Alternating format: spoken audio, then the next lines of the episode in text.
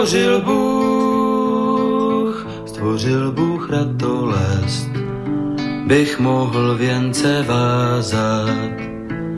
Děkuji, děkuji za bolest, jež učí mne se tázat. Děkuji, děkuji za nezdar, jenž naučí mne píly. Bych mohl, bych mohl přinést dar, byť nezbývalo síly. Děkuji, děkuji, děkuji. Děkuji, děkuji za slabost, jež pokoře mne učí. Pokoře, pokoře pro radost, pokoře bez područí.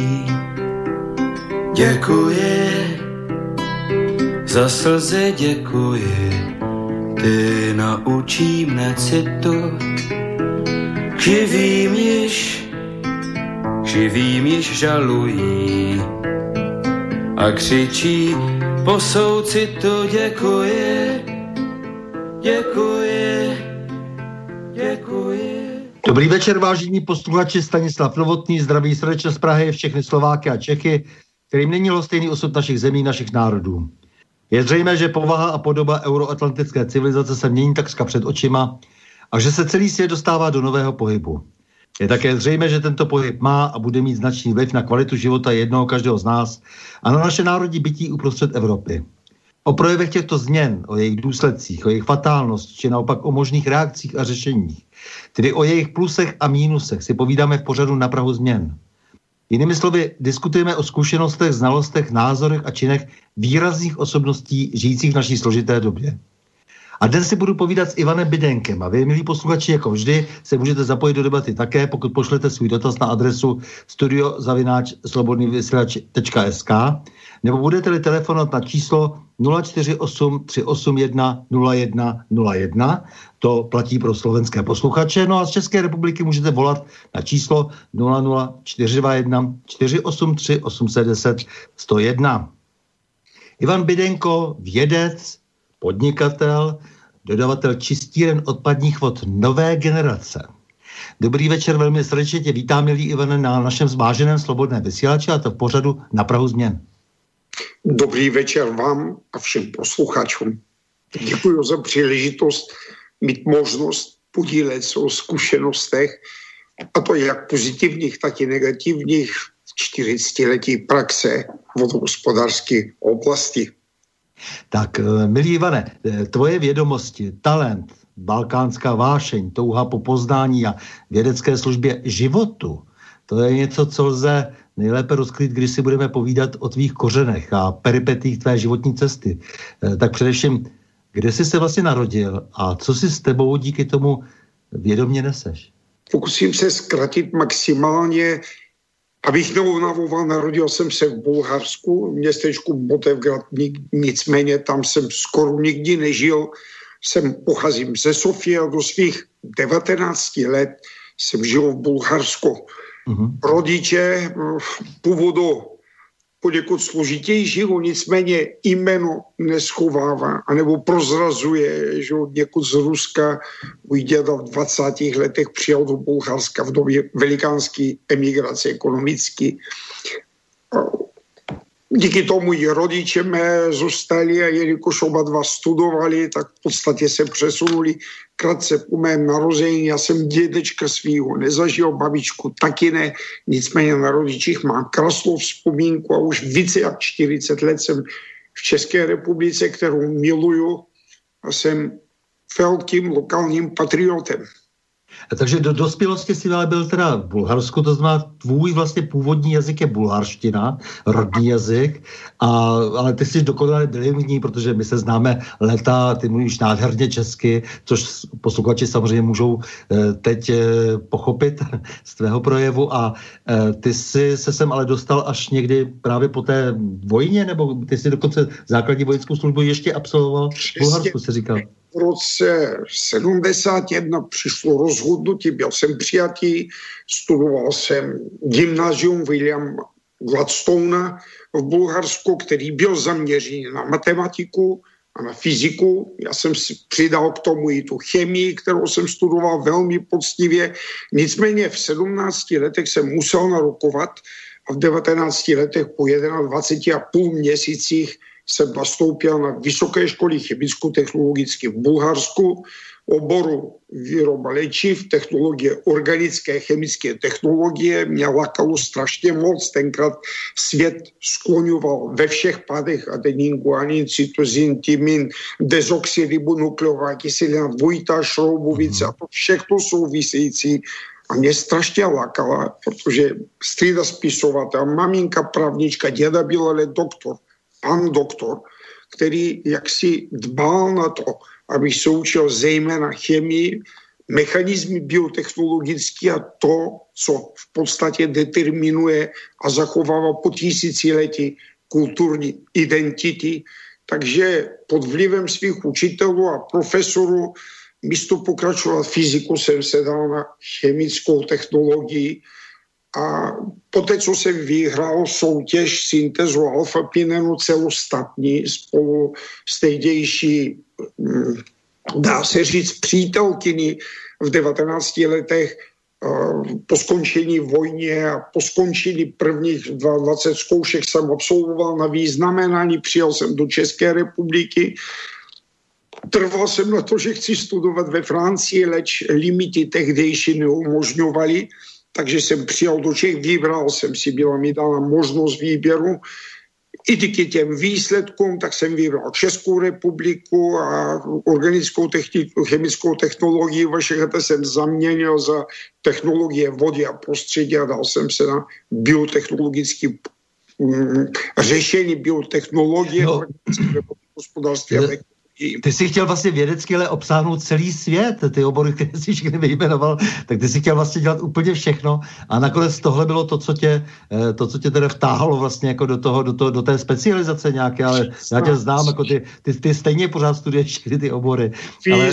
Pro mě byly, byly ty molekulární úrovně interakce mezi hmotou a zářením. Tenkrát velmi dobře jsem studoval zejména speciální teorie relativity, zejména to všechno, tu jde bro, ale vývoj fyziky od Isaaca Newtona do elementárních častic, věděl jsem o Nobelových cenách, sledoval jsem to všechno, co se odehrává, věděl jsem, že není jen tak náhodou, že jsme zrovna zde a že neseme s sebou určitou informace, fascinovalo mě to, že lidský život začíná z jední jediné buňky a v té buňce je zakodován prakticky celý jeho budoucí vývoj. Ta buňka se dělí dvěma, čtyřma a pak se diferencují ty bunčičky.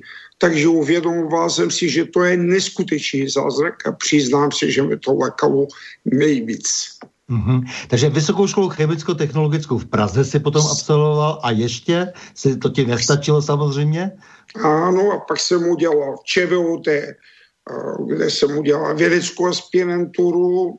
Dostal jsem se jako vědecký asistent do výzkumných ústavu vodohospodářského v Praze, kde jsem pokračoval prakticky biotechnologickými procesy a analýzami, kde jsem se zejména zaměřil na kyslíkovou respiraci, interakce mezi mikroorganismy, elementární úroveň při dezinfekčních procesech a tak dále. Jsem se stal nejenom řešitelem, ale následně vedoucí řešitelského týmu a postupně, postupně dopracoval na zahraniční angažma jakožto experta.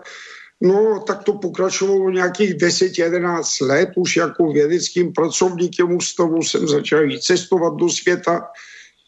Roce 1990 jsme založili na nátlak po jakémsi rozhovoru, který vyšel v časopisu uh, te časopis, to byl takový mm, vědecko-populární časopis, který pojednával mimo jiné o biotechnologických procesech, tak nenašli kolegové a založili jsme společnost těsně po revoluci Environment Commerce, která do dnešního dne pokračuje nejen v České republice, ale Navštívil jsem více jak 105 zemí světa, takže jsem měl možnost se trošku seznámit s vývojem a tyž v Rusku, ve Spojených státech, Kanadě, Nor- Norsko, Rakousko a co já vím v dnešní době Čína a tak dále a taky trošku přispět k rozvoji vodního hospodářství ve všech těch zemích prostřednictvím dodávek technologických celků. Takže vystudoval si, to je jasné, dvě vysoké školy hned tady u nás a e, to znamená e, ČVUT,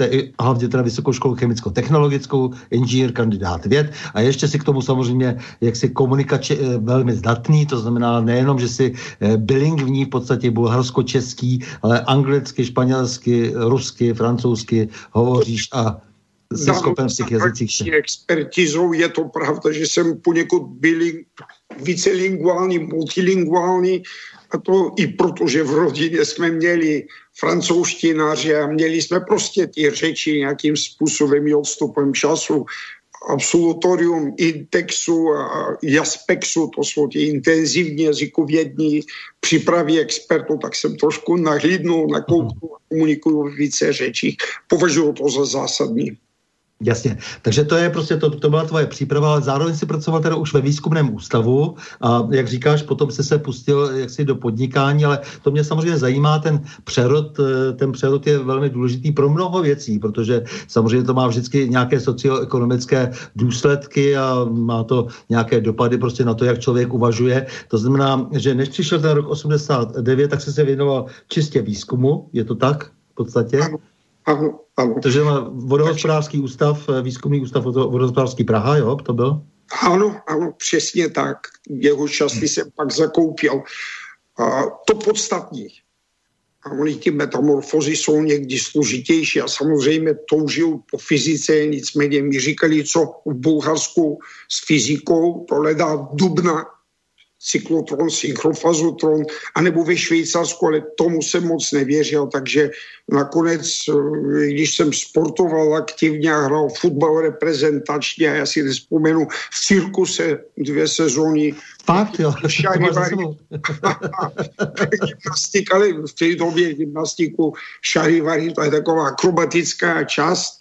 Tenkrát v Bulharsku měl vynikající... V zdravém těle zdravý duch, jako jo, všechno dohromady. No, tak musím říct, že přes tanečního souboru jsme sebrali přímo ředitel cirkusu, tenkrát Paris Nikolov, nabídnul mi angažma. A když viděl těch pár korun, který se asi 100 korun za vystoupení a 40 korun za trénink, tak jsem říkal, no, budu vydělávat pomalu jako maminka, která dělala soudkyně a následně redaktorkou zahraniční redakce bulharské televize a říkal jsem si, no zhruba já chodím na hodinu, na dvě denně a vydělávám přiměřený peníze.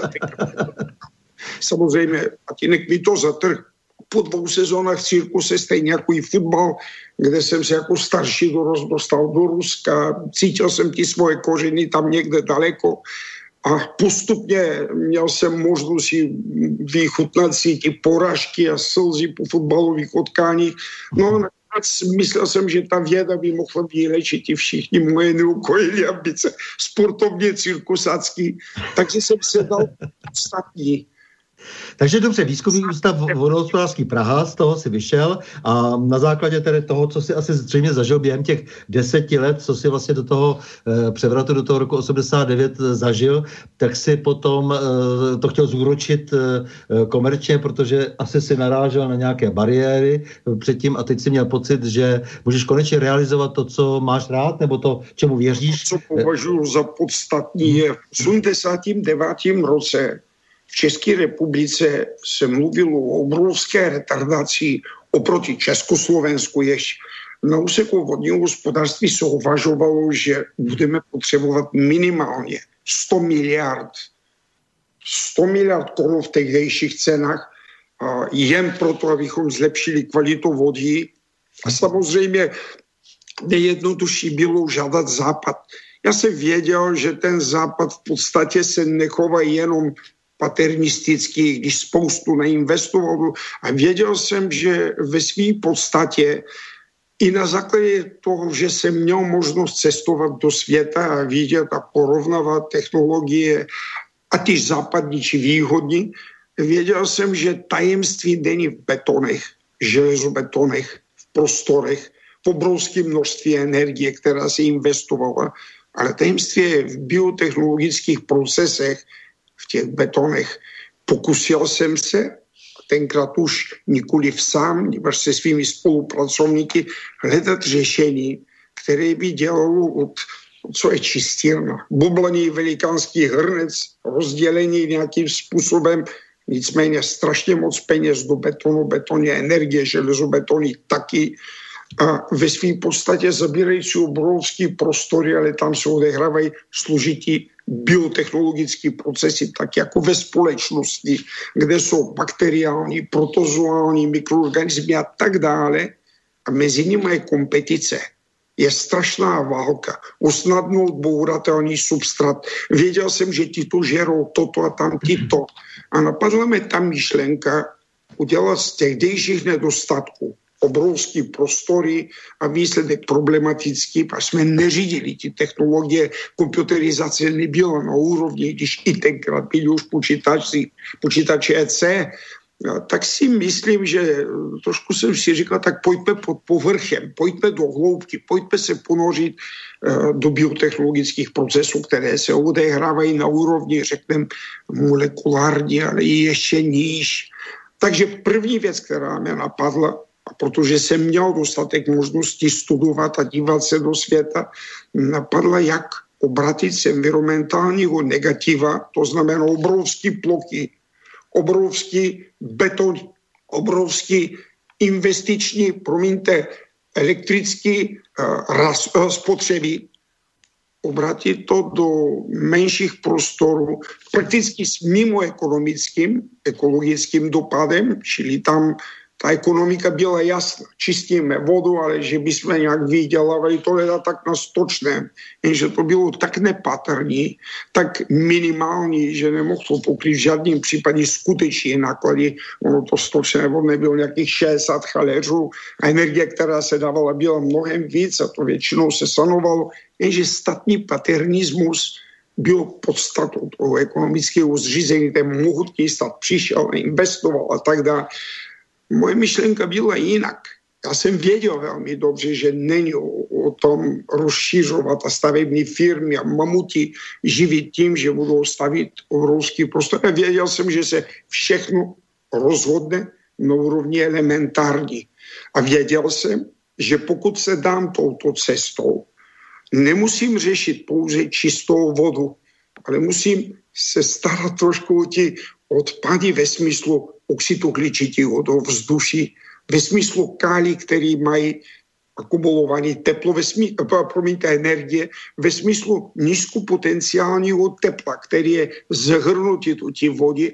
A toto všechno byly další zdroje, které dlouhodobým, pojmenujeme to uh, manipulačním procesem, se dali nějakým způsobem využít a zrodila se myšlenka, a věděl jsem, že ve světě ekologie, ekologie je velký biznis a investice do ekologie se vrací ze socialismu, jsme na to nečekali, ani nikdo po nás nepožadoval, ale já jsem pevně věřil, že se podaří konec konců ty biotechnologické znalosti, pojmenujeme možná tenkrát spíš spousta informací, obratit do environmentálního pozitiva. Tudíž paralelně s tím udělat i ekonomický dopad.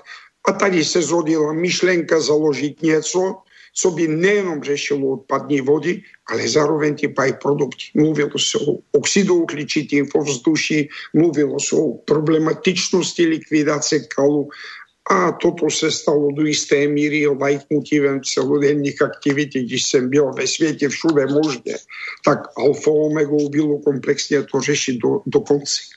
Tak ale teď mi řekni, prosím tě, jak, jak to e, inženýrské vzdělání se může napojit na to vzdělání humanitní, protože ono to vlastně e, nic jiného není ta ekologie. Ta ekologie, to znamená, že jak si vnímáme to, v čem žijeme a to jsou vlastně spíše sociální procesy, ve kterých se musíme orientovat a my musíme převíst tedy ty možnosti technologické, možnosti, které nabízí věda, do toho, aby, aby ty věci byli schopni vnímat ti ostatní a to je potom ta otázka, jakou to všechno má vlastně ekonomiku. Jak to máš prostě vlastně ty sám, jako to napojení vlastně na to, na, na, jo, začal bych od tohle toho obecného trošku eh, od té vědy, eh, protože lidé si osvojovali technologie od štípání třeba pazorku až po jadernou energetiku a, eh, a pořád se, se u toho s něčím či něčím prali a o vymožnosti, ty, ty vymoženosti používají zejména proti sobě navzájem.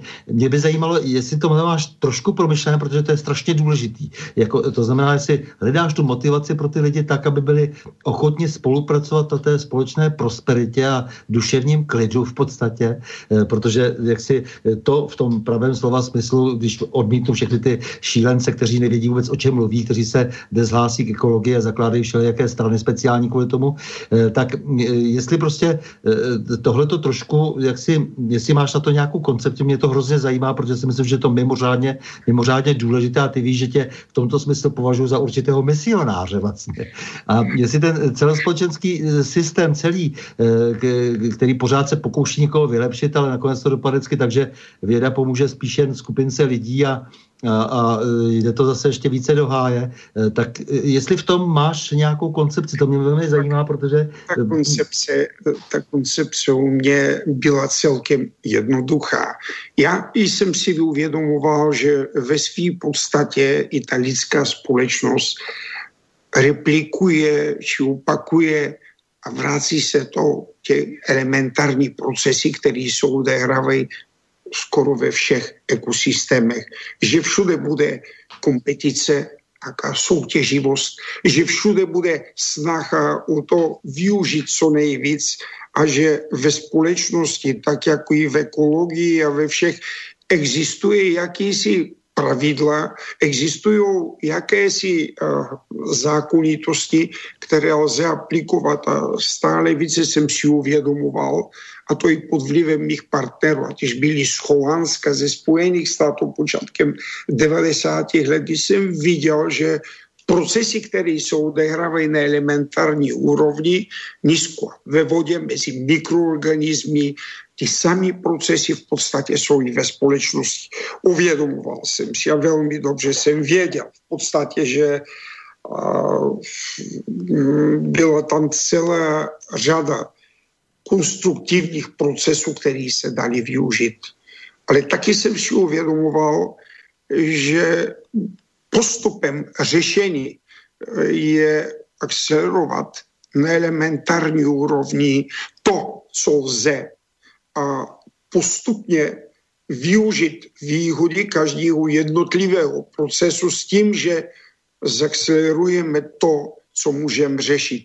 Já jsem prostě, když jsem začínal s takovou veselou věcí, jako je prasičí kejda, málo kdo i dneska v České republice to řeší, jsem si vzal za úkol, to bylo předtím aerovodochody, průmyslové vody, pak jsem si vzal prasičí kejdu, 6 tisíc prasat, někde tam na Vysušině, pomocí 9 kW vyčistit jednoduchým postupem provedl jsem takzvanou, je to perverzní výraz, ale kompartmentalizace biologické kultury, to znamená rozdělil jsem, rozšlenil, donutil jsem je za těchto podmínek převládající na začátku čistícího procesu bakterie, trošku dál eh, převládající, tak, aby nebyla kompetice mezi protozoa bakterie, tak, aby nebyla soutěživost snadno odbouratelný substrat a navíc utvořit pravidla v ekosystému a říct ne, ne, ne, vy už nebudete mít cukr, vy už budete mít vyšší makromolekuly, tuky, bílkoviny a adaptovat. A protože v biotechnologiích se ví, že poměrně snadno dá, je může člověk adaptovat, tak jsem tyto procesy zavadil do života s vědomím, že v podstatě mám všude kolem sebe příklady těchto řešení v lidské společnosti. To jsou zákony a lidi, kteří přeskakují i za rámec tohoto zákona, aby docílili jak si to jednodušší zbohatnutí, nebo řekneme laciní eh, živobytí aniž by moc usilovali a to jsem věděl, že je proti přírodě. Snažil jsem se toto zavést ale na mikroúrovni a možná, že trošičku dál se zmíníme i o tom, jak konkrétně postupujeme Určitě. K tomu se dostaneme potom k těm konkrétním věcem. Začneme, začínáme od toho obecného, ale prosím tě, ještě k té vědě, eh, abychom neulpili takové pouze v jakési sociologické braborice. Jaký je vlastně třeba tvůj vztah k víře, protože to je docela, docela důležité. Nakolik je pro tebe třeba Bůh tou autoritou, jež musí nutně ty hloupé lidské ambice občas srovnat do latě, protože já to jinak nevidím. Eh, vidím to ale, eh, že vlastně ty velcí matematici a teoretičtí fyzikové stojí na té straně eh, nadlidské autority, protože si uvědomují, jak si najednou, jak si v, tom, v té vysoké abstrakci, eh, že hold jsme, taháme za krátký konec provazu, tak mě to docela zajímá, protože jsme se tady těkomu nedávno bavili s Honzou Šviplem, který vlastně také, jak, jak si promýšlí ten svůj vztah a také absolvent vlastně vysoké školy chemicko-technologické. Eh, který, mě to docela zajímá proto, protože si myslím, že eh, právě to, a my jsme se spolu ještě předtím, než jsme se, eh, než jsme se takhle propojili do toho rozhovoru, tak jsme se o tom bavili spolu, že jak si peníze, peníze, peníze, nic jiného ty lidi neslyší, ale ono to opravdu nestačí. Ono skutečně tady musí být vyšší morální morální imperativ. Tak jenom mě to zajímá, jak, jak ty to vnímáš. Tak pokusil, se, pokusil bych se zhrnout to, jsem hluboce věřící v sílách, které existují a které jsou nad námi, ale nepraktikují jako věřící pravidelnými navštěvami. Nicméně pomodlím se a cítím tu čistou pomodlení a cítím, jak si, že co si se mnou vždycky zamává, co si se třpítí tam ve mně, nepraktikuji především z důvodu, že fyzicky to nezvládám. Už začínám. Ono to ukazuje se, že ta Eh, řekneme, fyzická sociální distance mezi lidi v za peněz vede k nemocněným typu Alzheimer, eh, vede k nemocnění a ve Spojených státech to není žádná legrace. V Česku je 100 tisíc lidí, kteří mají Alzheimer a teď řeknu možná netajemství. Každý jeden z těchto pacientů stojí v průměru minimálně tisíc euro měsíčně. Jenom drženku. Alzheimer se nelečí. Ty procesy a ukazuje se, že to jsou psychosomatické procesy. Ale ještě dál bych šel. Já to shrnu dvouma větama v interakci mezi hmotou a zářením, když se podíváme na buňku lidského těla, jdeme níž a vidíme, že ty buňky nějak moc pospojované nejsou a jsou tam chromozomy a v těch chromozomách jsou nějaké molekuly a jdeme na nižší úroveň a vidíme ty atomy a jdeme dál a dál a dál a zjistíme, ty atomy jsou v podstatě jádro a okolo toho jsou elektrony. Pozor, toto už je Elektromagnetický proces, ten se nedá kvantifikovat jako definovaná hmota v klidu. Ano, jsou to procesy, které pokračujeme dál, v tom jádru jsou protony, neutrony, a ta interakce mezi hmotou a zářením na elementární úrovni determinuje, a teď pozor, to, co mě zaujalo v poslední době, a to strašně moc, změna rotace, změnu spinu elektronů, dvou vázaných elektronů, který běží v elektronové dvojici. Změníme spin u jednoho a 1200 km toho ten elementární partnerský elektron pocítí, že někde tam v Anglii nebo v Moskvě někdo jeho, jemu podobnému elektronu změnil spin. Hmm. Tak se ptám, jak je to možné. Dneska je to dokázané. To nejsou prostě věci, které by nebyly kontrolovat, ani nesleduje se. Lidstvo věnuje miliardy, obrovské miliardy a uvědomuju si, že ty dva procesy, které jsou základem, a to jsou interference a difrakce, které odlišují procesy hmotní a procesy energetické, vzájemně souvisí natolik, že procesy jako telekineza, telepatie, psychotronika a zabývají se tímto dneska, jsou to uh, seriózní vědy.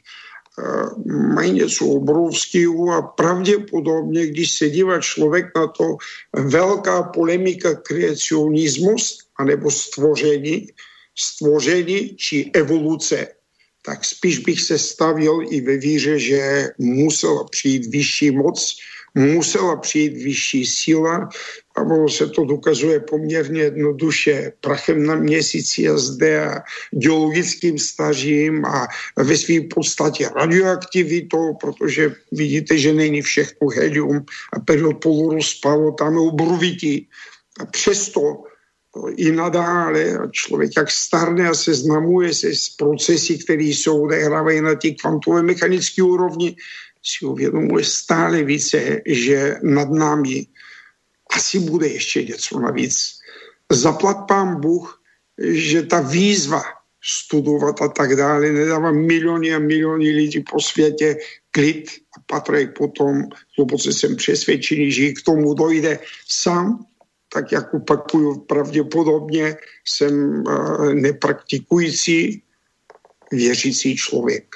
No, tak samozřejmě to to, to není tak podstatné, ta ritualizace a tak dále, to, to nebudeme určitě v tomhle rozhovoru nějakým způsobem akcentovat, ale mě to prostě zajímalo, jsem rád, že to říkáš, protože samozřejmě celá řada vědců, které znám, tak skrze kvantovou třeba mechaniku docházejí úplně k stejnému závěru a je to, je to pole početné těch lidí, jako takže, takže vlastně říkáš to, to tež, no. Já, Já fascinuje před pár lety, a to souvisí s tím, co dělám, před pár lety Nobelovou cenu dostali za uh, zjištění délky teloměru. To jsou takový previty, které jsou jako tkaničky od bota. Každá replikace vede do jejich zkracování. A docela dobře se dá zjistit věk člověka, ale i taky kolik ještě asi tak bude žít. Dělá to jak Švýcarsku, ty dokonce rozlišují biologický věk od eh, toho kalendárního a taky Španělsko. A eh, ty těloměry v podstatě, a to je tak věc 14 dní stará, která proběhla na, na internetu, se dají prodlužovat, čili nejenom zkracovat a nejenom ubírat z lidského života při každé replikace vlastně eh, těloměru, ale naopak. Přitom na to přišli v Izraeli a teď toto vidím úplně paralelní eh, eh, možná, možná podobu mezi biotechnologiemi a to, co v medicíně nebo v soudobí společnosti se prosazuje tím, že jednoduše postavili člověka v hyperbarické komoře, kde je přetlak kyslíku, anebo řekne převažně kyslík, a pak po nějaké té době, po 50 minutách vytáhli na 5 na 10 minut.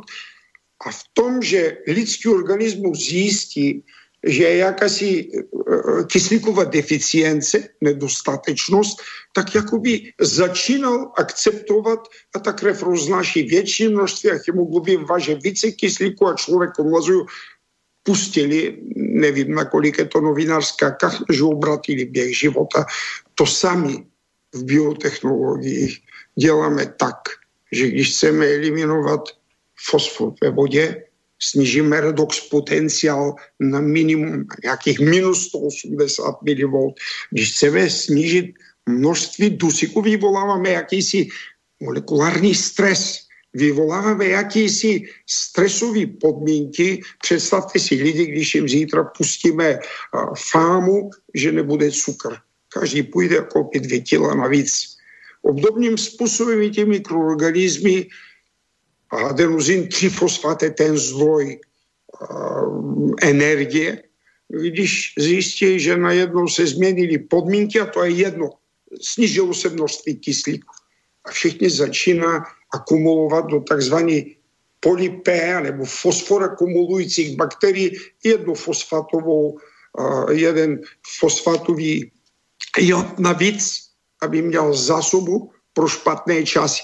A v tom vidím něco obrovského. Ono se ukazuje, že to, co my běžně děláme jako technologové vody, jako biotechnologové, který trošičku vidí do procesu, najednou si uvědomí, že v podstatě lidská společnost, ale dneska už moderní medicínské metody a v Izraeli nejsou tak falešní. Já jim věřím, protože 500 lidí v Americe a 500 v Izraeli ukázali přes 70% efektivnost při prodlužování délky života. Dneska se mluví mm. o tom, že geneticky jsme naprogramovaní na nějakých 120, až 140 let intoxikací a postupním otravování se přes metabolity rozkladu potravy my zkracujeme ten život, čili pacháme jakousi sebevraždu. Dá se i toto ale léčit a naštěstí nechemické produkty, řada z nich vede k tomu, že to tělo ve finále je intoxikované. Takže eh, i v této věci se domnívám, a ta paralela je celkem jednoduchá, se ukazuje, že ještě stále mnoho a mnoho, kde bychom měli studovat mikrosvět, a vidět ty analogové v tom makrokosmu, to, co nás obklíčuje a to, co nás v podstatě eh, nám dává život. Tak já teď se ještě vrátím třeba do roku 82, protože ještě probíráme vlastně to, co všechno si ty zažil, jako v čem jsi žil a jak, jak jsme se dobrali teda no, uh, do té současnosti. Uh, ty jsi říkal jako ta privatizace a tak dále. A teď se jenom zeptám takovou ošemetnou otázku, ale ono to opravdu dneska je taková, taková bilanční doba v současnosti. Co ti vlastně všechno přived, při, přinesla vlastně ta změna? Jestli to bylo všechno, všechno jenom to dobré, protože všichni jsme se těšili a, a jak si eh, dělali jsme jaksi, eh, nebo účastnili jsme vlastně se tehdy těch, těch změn eh, s veškerou vehemencí. Jestli, jestli třeba ti ten, ta, ta změna neodnesla pouze teda mládí, jestli ti neodnesla i něco jiného, protože něco, něco se tehdy povedlo, na něčem si, na něčem si pracoval. A teď jako trošku možná sečíst vlastně opravdu ty plusy a mínusy, co, co předtím bylo v pořádku, co vůbec nebylo v pořádku, že to samozřejmě všichni řekneme, vždycky svoboda, to je první, co nás napadne, že jsme byli naštvaní, že nemůžeme nikam jezdit a, a, a, ta, a tak dále, ale pak, se zase, pak zase se rozběhla spousta procesů a po 30 letech vidíme, že mnoho věcí opravdu dobře nebylo. Jestli, jestli, jestli můžeš eh, k tomu nějakou krátkou, eh, nějaké takové krátké stanovisko jako, jako mi sdělit.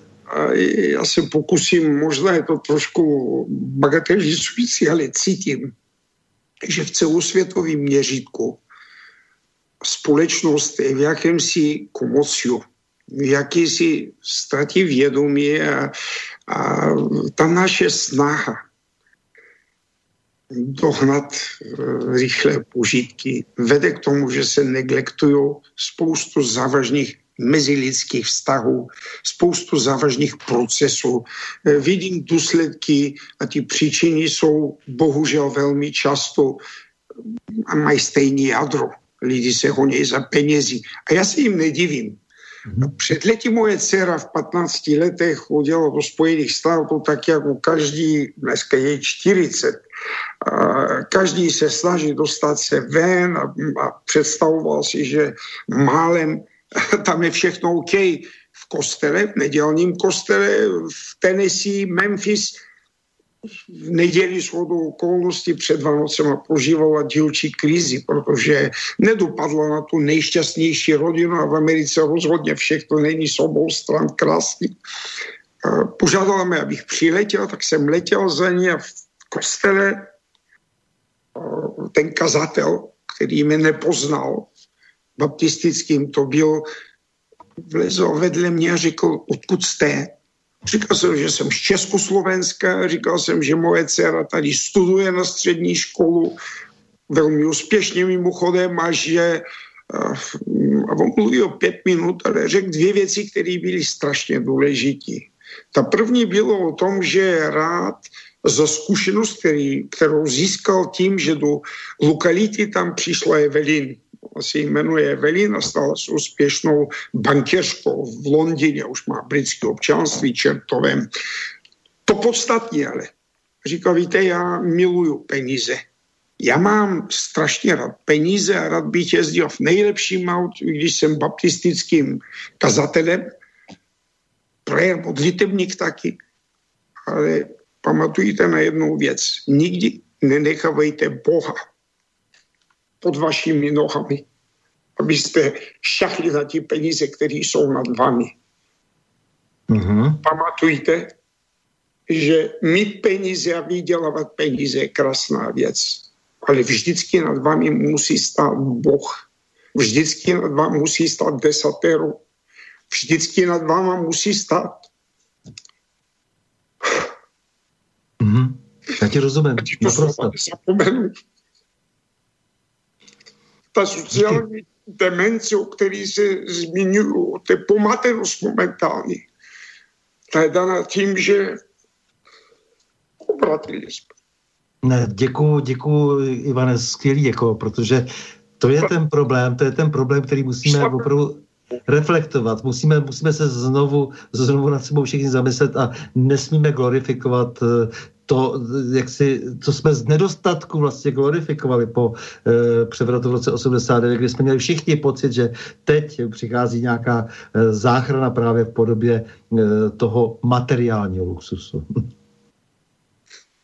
ani se nakonec eh, jako neukazuje, že by... Sociální komand, že musíme přežít. Není jenom kvůli koronavirusu, hmm. který já mám seriózní pochybnosti, když analyticky porovnávám a srovnávám, že je to trošku přefouknutý balon.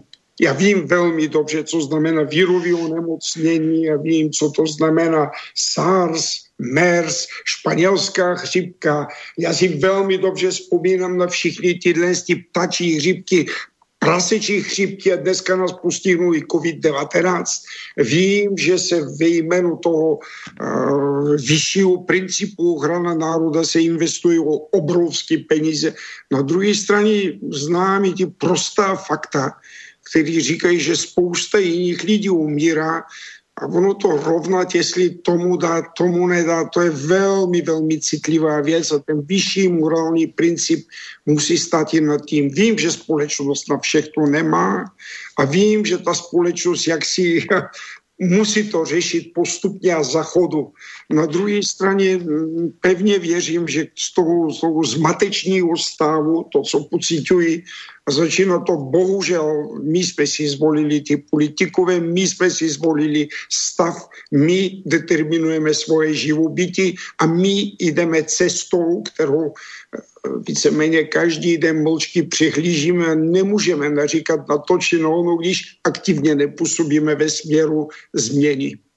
Ke covidu se ještě dostaneme určitě, ale teď, abychom nezapomněli na to naše hlavní téma, eh, kvůli kterému jsme se tady na eh, vlnách eh, slobodného vysílače sešli, to znamená voda. Voda, voda, voda.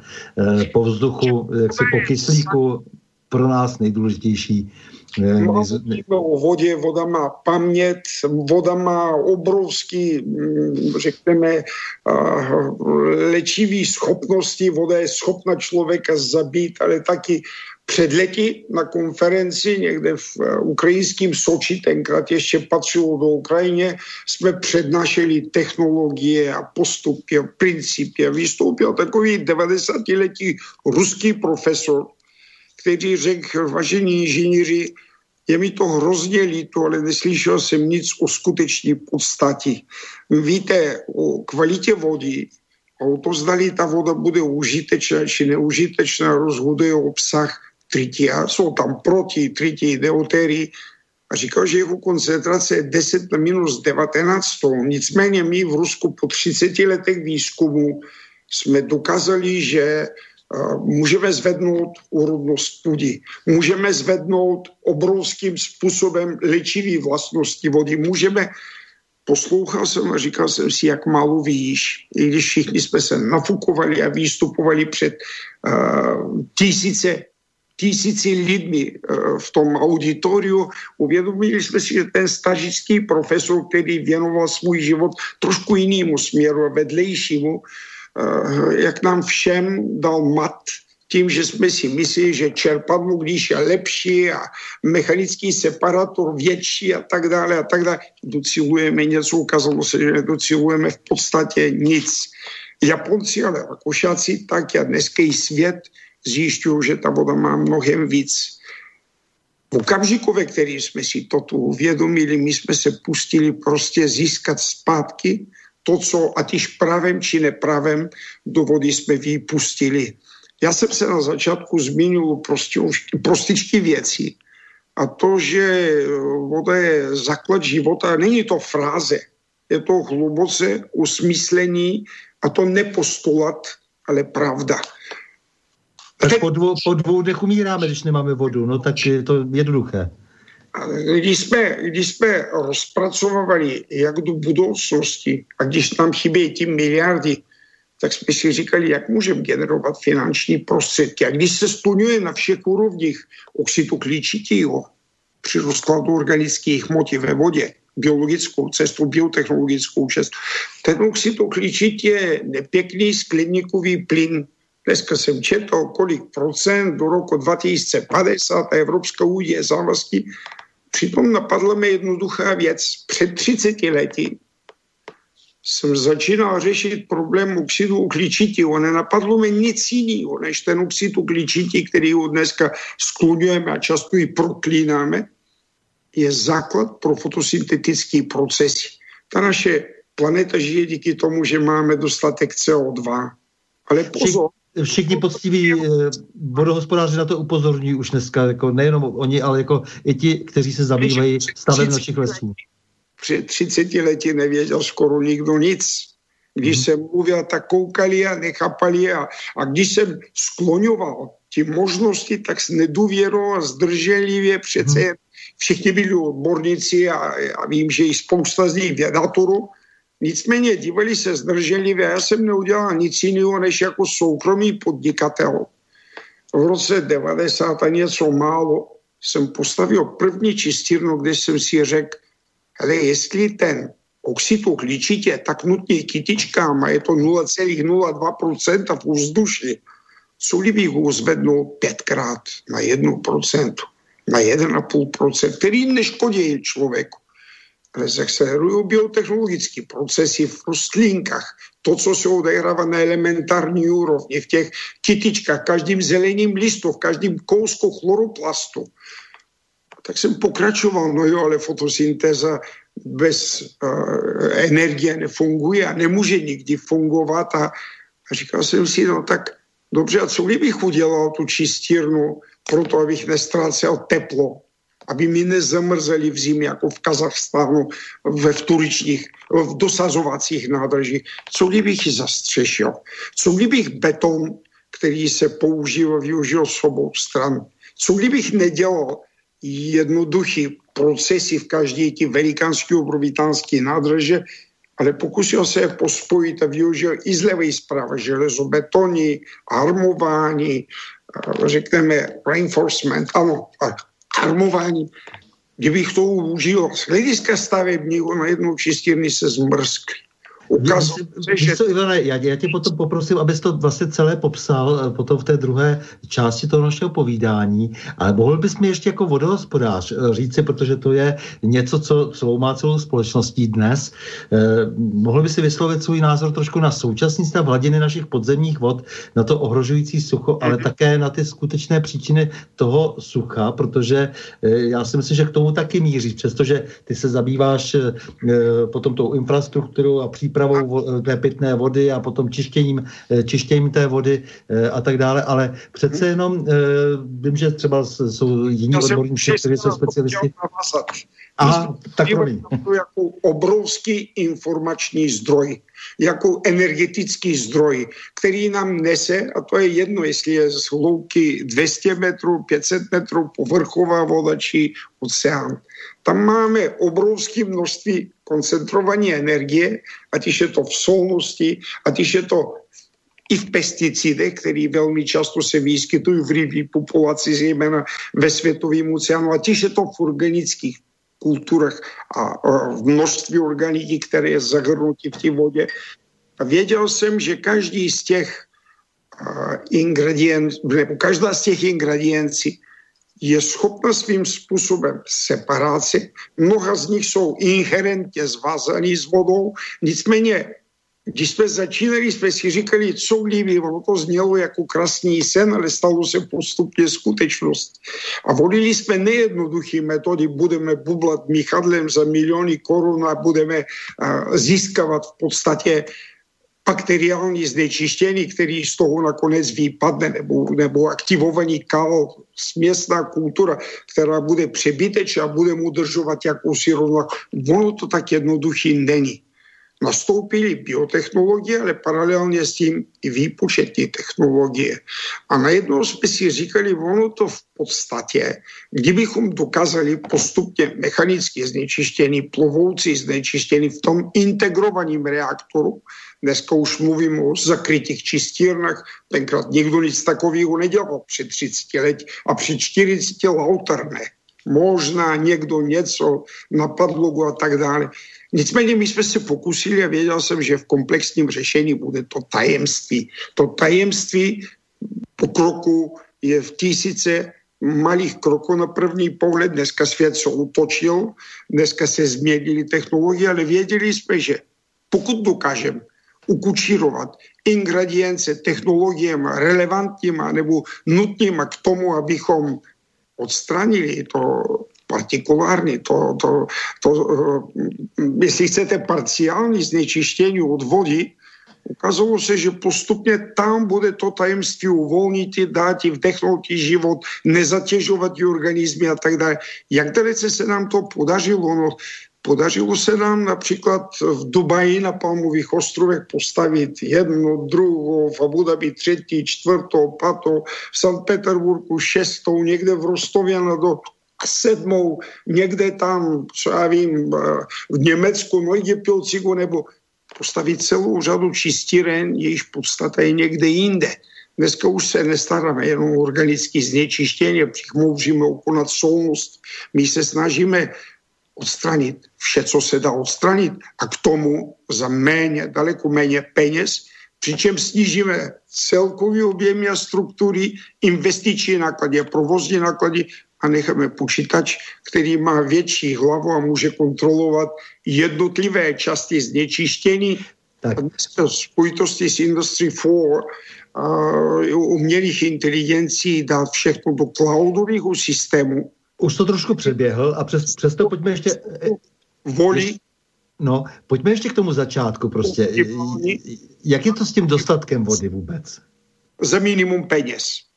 Ne, počkej, zkusme ještě se vrátit na začátek. Jak je to vlastně s tím dostatkem vody, než se zase zpátky vrátíme potom k tomu čištění. To znamená, když už ji potom projde těla, těla, těmi našima, tím naším zažívacím ústrojem a znečištíme všema chemikáliemi, které máme po ruce a e, pak jako se musíme starat o to, co jsme s ní provedli. Ale e, řekněme, mhm. jak, jak je to teď vlastně s tou vodou tady u nás, speciálně ve střední Evropě aspoň?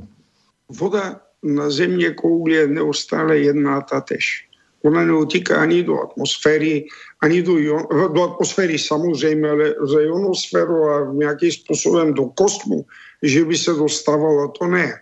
Ta jde jednoduchým způsobem. Před mnoha lety v Americe jsem to viděl na vlastní oči, když California Clean Water System se jmenuje ta společnost, dala se do podtlakový destilaci vody, ale mě zarazili výsledky a viděl jsem to na vlastní oči, kde dokázali 13 ano, je to tak 13 kubických metrů vody čistit pomocí nějakých pár kilovat.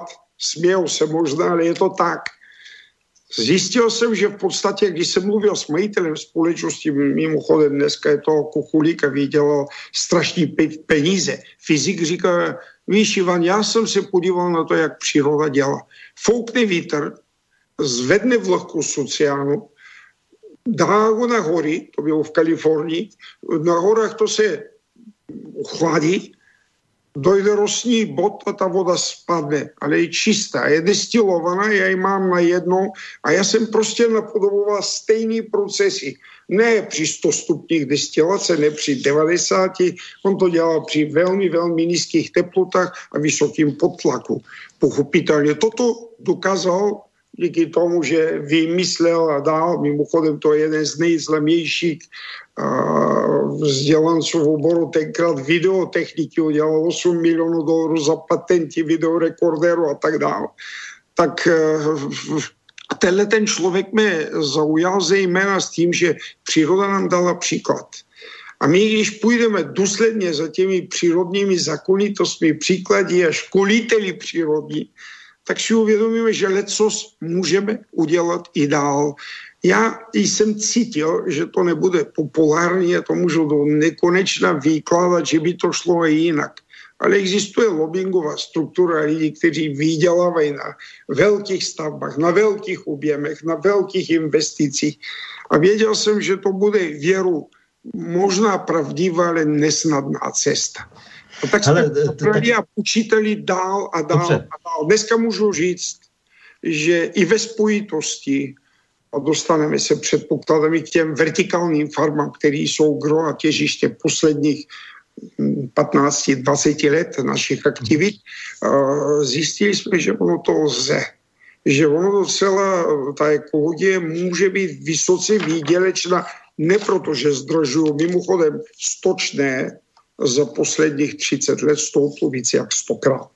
Tak, prosím tě, já, já ještě právě proto. 30 chaleřů dneska je dvě koruny rochlík. E, právě proto pojďme se ještě podívat zpátky. Te, teďkom, pojďme si rozebrat ty základní parametry, jak na tom třeba jsme. Úprava vody, protože to je teda to, že teda ta voda tady nějaká pro nás je, my jsme na tom nemáme žádnou zásluhu, musíme z ní udělat třeba pitnou vodu, aby e, teda byla lepší, že jo? to znamená třeba někde z řeky nebo, nebo z, i z méně kvalitního pramene třeba, to znamená upravíme teda tu kvalitu vody. Jaká kvalita vlastně dnes teče z našich, teď řeknu z českých kohoutků, z velkých otázek v technologii vody platí po té, co skončíme technologické procesy, pokud je to povrchová, tak se provádí nějaký koagulace, separace, filtrace, ale jeden z posledních procesů je, říká se tomu, zušlechťování vody. Čili málo který vědec, vědec ví, jaká že ta voda ve skutečnosti by měla být. Pokud je distilovaná, američani tvrdí, že je zdravá a její fyziologické poslání je odplavovat z organismu z plodiny metabolického rozkladu, to znamená přes moč, přes vodu a přes pot člověk vylučuje obrovské množství látek, které jsou ve své podstatě nepotřební. Udržuje jakousi rovnováhu. Mm-hmm. Ta rovnováha, takže, abych ukončil, když se někdo zeptá, která že to voda je nejzdravější, proč je Evian dražší, než je dobrá voda, nebo nevím, teď běží slovenská vodička, která je velmi populární, která je ta správná voda. Jestli minerálka je zdravá nebo není zdravá, tak já řeknu jako člověk, který více jak 40 let, ono to už je 45 let se věnuju problematice školy, tak musím říct, že opravdu nevím. Vím, že v Americe prosazuje myšlenka, vyplavujeme z plodiny rozkladu, destilovanou, díky osmotickému tlaku z buněk, ale zdali toto je jediná správná cesta verifikace, do tohoto okamžiku nemám. Vím, že psal to profesor Paul Breck, to byl fyziolog v Americe číslo jedna. Uh, Paul a Patricia Breck, jeho dcera taky, uh, byli známi tím, že prosazovali uh, distilovanou vodu nebo nízko mineralizovanou vodu a on by dokázal pravdivost svého tvrzení, vybrali z deseti amerických univerzit deset nejlepších studentů, aby prošli Dead Valley, to je údolí smrti. Podle tradičních, řekněme, nutričních eh, specialistů požádal, aby jim dali optimální skladbu potravy, aby prošli celý toho Dead Valley, kde v letě ve stínu 50 stupňů na sluníčku je přes 60. Mm, požádal, aby ti lidi, jemu bylo 8,80. A on si vzal jenom čistou vodu s sebou měl kloubovou pohyblivost 90 a zemřel při závodech na Windsurfingovým prtně v 90 letech. Pil jenom čistou vodu a chtěl dokázat nejenom, že došel ani jeden ze studentů konečně s tou potravou klasickou nutriční výživou, nevydržel. Polbrek došel tam a vrátil se zpátky. Všemu vděčil a tvrdil v 88 letech, že to je díky čisté vodě, to jeho tělo prostě splodiny nemělo, nemělo, nebylo intoxikovaný, nebylo prostě zasažený těma splodinama, zemřel skutečně při závodech na windsurfingových prklech v 90 letech a byl to, napsal celou řadu knížky, mimo jiné Pravda o mlece a nejčistší voda a tak dále. Většinou jsou v angličtině, ale i v češtině se něco, do češtiny se přeložili některé z nich. Takže, abych to řekl, jsou důkazy, evidence, že ta nízkomineralizovaná voda je zdravější tělo a buňky berou takzvaně vázanou vodu. Vodu v jablíčkách, v rajčatech, voda, která je v ovocech, v zelenině, v papričkách a tak dále. Mm-hmm. Ta voda, která je jaksi pro organismu, ta není ta nejnutnější, ona je strašně důležitá, když nemáme nic dostačující, abychom se zbavovali těch metabolitů. Na druhé straně moc Eh, voda bez soli vede k obrovskému osmotickému tlaku a degenerace některých, tak jako i vysoká solnost. To jsme zjistili od dešťových vod, že když stoupne solnost více než 6-10 gramů a tak dále na litr, tak biologické procesy čištění moc nefungují, protože reverzní osmotický tlak, čili... To jsme se bavili o vodě Boržovi, když si Od vody buňky nefunguje, takže mm-hmm. tímto bych ukončil. Pravdu je, že vody no. máme stále stejné množství. A Ale počkej, jak... počkej, já, já jsem mířil vodu. Já jsem mířil trošku na něco ještě jiného samozřejmě. Já jsem se ptal uh, na, na, tu, na tu kvalitu, co nám vlastně opravdu z těch kohoutků teče. Teď se soustředím třeba na Prahu, ale nejen na Prahu, protože mě strašně zajímá, co se vlastně s, tohle, s tím, tím typem infrastruktury děje. Jestli jsou investice do toho typu infrastruktury dostatečné. Konec konců, ty si hovořil o těch lobbystech. No a my přece víme, že Veolia a další zahraniční majitele vodovodů a kanalizací eh, tady si využili zvýšení poplatku poplatků a e, odsávají peníze do zahraničí, aniž by investovali do infrastruktury. Odpovídá tomu, tomuto tunelu vlastně alespoň vyšší kvalita jak si v tom přívodním potrubí a kvalita odpadního systému, nebo podařilo se odpadní vody vyčistit tak, abychom neničili zbytek naší přírody, dokážeme vodu v našich tocích vrátit jejímu původnímu určení a tak dále a tak dále, ale nejde o ten deficit. Mě se, proto jsem se na to ptal trošku ten rozdíl mezi tím, když teda investic byl nedostatek, to je pravda, eh, před tím rokem 89, ale teď, co to se, se stalo potom, že vlastně se jenom lobbysté a e, vlastně takové ty dravčí firmy chopily toho systému, tak e, já se ptám, jak to vypadá s kvalitou, za prvé té vody, kterou pijeme a za druhé samozřejmě e, s kvalitou e, toho, toho teda e, celého systému, to znamená nejenom toho čištění, k tomu se ještě jednou musíme opravdu vrátit jako detailně, ale, ale mě zajímá prostě, v jakém stavu je celá ta infrastruktura, která přece musí nějakých pár desítek let sloužit a už tady si 30 let se zdá, že se do toho téměř nedalo nic jednoduchý příklad. Není tomu tak dávno, bude to rok, pravděpodobně rok a tři měsíců. Zde na Praze 6 došlo prasknutí vodovodního potrubí a kontaminace velkého množství tvrdili, že je šerichy a koli, jak a na kolik. Nicméně spousta lidí mělo žaludeční, to je indikátor fekálního znečištění. Je pravdou, že historicky Praha je obtížná pro realizace nových infrastrukturních a podzemních objektů. Druhá pravda je, že se vloží do obrovské peníze, nakolik relevantně si netroufám tvrdit, protože neznám fakticky detaily nerad bych uh, i vrtal do toho, abych nespouštěl jakýsi... Na druhé straně uvědomuji si velmi dobře, že ty velké projekty, kde jsou soustředěny velikánské peníze, vyžadují mnohem větší citlivost při výběru, ať již technologie bez výkupového pokládání potrubí, ať již technologie opravy vody, ať již dostatečný uh, tlak v potrubí, tak abychom na druhé straně urbanizace, ale zejména my jsme spevnili kde jaký plochy. Měli jsme směrnici, které mluvili o řízení odtoku z povodí při dešťu s periodicitou N1, to znamená dešť návrchový, eh, který teče v Praze 205 litrů na sekundu na hektár. Spočítat si redukovaní povodí dneska, ale co to je redukovaní povodí? My máme spoustu nových silnic, nových domů, nových sídlišť a tak dále. A ten odtokový koeficient, zrychlení odtoku vody z povodí do řek, kanalizační soustavu a zpátky do oceánu ve finále, tak se to strašně zrychlilo. Zrychlilo se jako důsledek toho, že my ve své podstatě podnikáme opatření, které nevždycky jsou promyšlení z hlediska budoucnosti 3, 5, 15 let. To je jako sídliště každý developer, ale taky stavební inženýr, který začíná takový projekt, v podstatě se snaží to nafouknout. Optimizace není podmínkou každého výběrového řízení. A zde selháváme. Ta druhá věc, je spousta lidí, kteří se přiživují a dneska vstoupili velikánský mezinárodní konsorcia. A není to jenom kompaní General Deso, Anglian Water, Veolia, není to francouzský Suez, není to, je to strašně moc WTE nebo VTE, stoupila spousta společností, které se živí obsávají. Druhá věc je, že všechny problémy se řeší zdražováním a přifukováním, problému nafukování.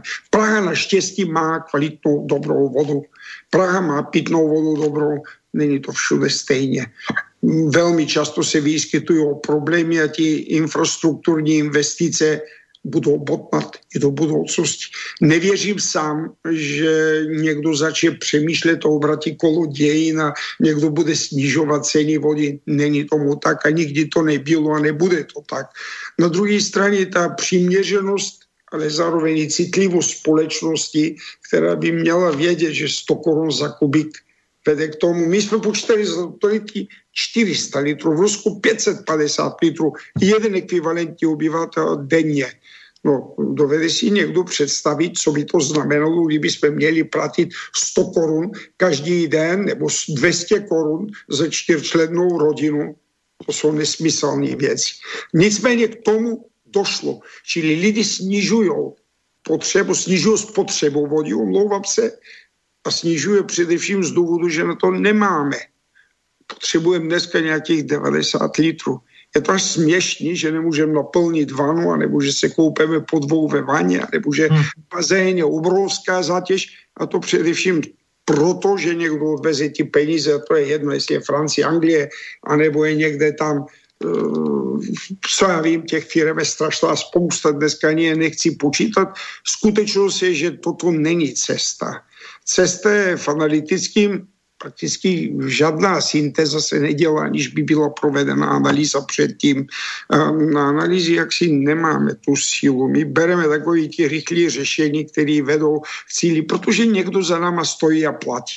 Někdo no ta, zaplatí a zaplatí ale to, já, to, já to řeknu za tebe, prostě v podstatě ta podstata se celou dobu uh, tuneluje a vlastně nic se do ní pořádně nevkládá. Uh, to znamená, že to, to je to, co není ta cesta.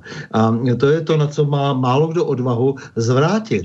Uh, to je ten celý problém. Říznout na velmi vysoké úrovni, protože jestli dáváme miliardy, přibližně 10 miliard do pražské čistírny, která pravděpodobně za miliardu by stačilo, tak je tam jakási disproporce, je tam jakýsi disonans a chybí přiměřenost. Ono ta investiční a ekologická přiměřenost, ono ty řešení jsou, já sám si pamatuju, že před nějakými 30 lety jsem navrchoval systém, který by britský vyvinula to britská společnost Imperial Chemical Industries v Deep šachci, jmenuje hluboká šachta, jak v Praze se dalo to udělat. Přitom vzpomínám velmi dobře, že jsem projevil zájem, abych koupil zařízení na chlubidné vrti, jmenuje se takový, takový zařízení, on nakonec ho koupil od Ostravský Banský, Vysoká škola Banská v Ostravě, takový, takový pavouk, dalo by se říct, který postupně sleza dolů a vrta prohlubuje díry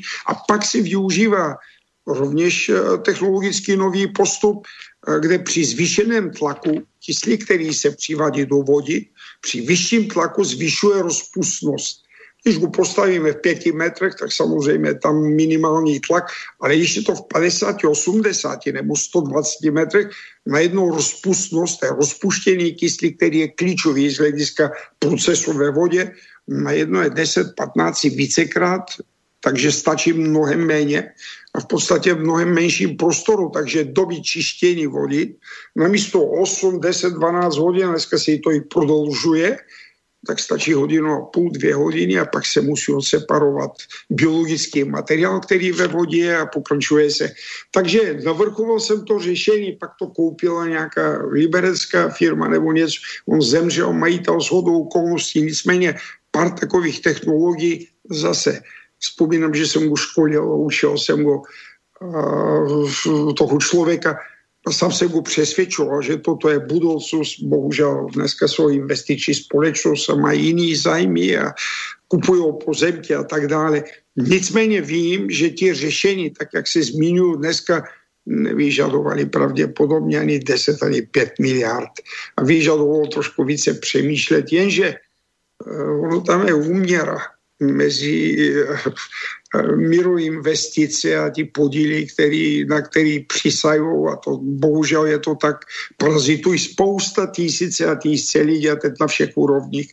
Takže bohužel ty řešení, které mají, a já jsem tomu věnoval v podstatě dá se říct celý svůj aktivní život, eh, jsou velmi často neglektovaní přihlížení nebo mm, cházení prostě do autu, takže nezbývá než přesvědčit svět tady v Čechách dneska to, co děláme, řeší celá řada společností ve světě, že před 30 lety jsme byli první.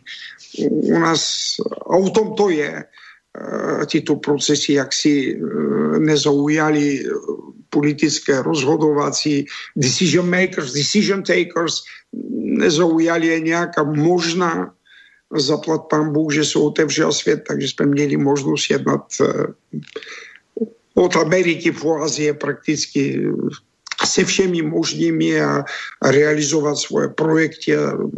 Těch bylo opravdu dost za těch více než 30 let k dnešnímu dni realizovat je ve světě. Bohužel ne, ne v České republice tak, tak moc. Já myslím, že se k tomu ještě vrátíme. Já bych byl docela rád, kdybychom teď si pustili trošku uklidňující hudbu a e, ta, e, ta, že bychom potom trošku zreflektovali třeba i historii čištění vod, protože ty k tomu máš taky velmi blízko, protože jsi v tom epicentru vlastně toho českého čištění vod, minimálně toho českého, pak se samozřejmě vrátíme zase do světa. A, a k tvému působení... Všechno, co můžeme všechno a kde můžeme získat. K, tvý, k tvým technologiím, no a já jsem si říkal, že bychom si dneska měli pustit uh, uh, prostě water music od uh, Georga Friedricha Hendla, uh, který vlastně v Londýně na objednávku uh, tehdy uh, Jiřího prvního krále uh, složil takovou tu veselou hudbu, kdy oni byli vlastně na jedné lodi a, a král na druhé, on tam měl ty muzikanty, samozřejmě Handel napsal spoustu úžasných věcí, prostě je to jeden z nejgeniálnějších muzikantů Evropy, uh, ale... To tehdy, je 17. století a vzpomínám historii něco oratorie. No ano, tohoto se, tohoto bylo tedy, eh, to, tohoto se stalo v roce 1717, když tedy se, eh, se eh, když to skládal tedy pro tu zábavu na Temži v Londýně pro hmm. krále Jiřího, který dokonce si to nechal i zopakovat, což byla tehdy velká událost, protože samozřejmě se muzikanti jako komedianti až tak vážně nebrali, nicméně od té doby je, se, se dočkala ta hudba prostě obrovské popularity vlastně a je to, je to muzika, která e, minimálně nás uklidní, vtáhne nás, do té, vtáhne nás do té vody, i když to není úplně e, přesně to, že bychom, že by tehdy tedy se zabývali čištěním odpadních vod a, e, nebo nějakým jiným způsobem reflektory, ale jenom na té vodě prostě jezdili a bavili krále a bavili ho úžasným způsobem, takže já poprosím Borise, aby nám pustil e, kousíček, e, je to asi 4,5 minuty, tuším, e, z Hendla, protože to, je, to má asi 22 částí, bylo to docela dlouhá dlouhá věc, eh, na ten večer, na tu noc plnou světel a eh, zábavy eh, tehdejší šlechty, takže poprosím aspoň o těch 4,5 minuty.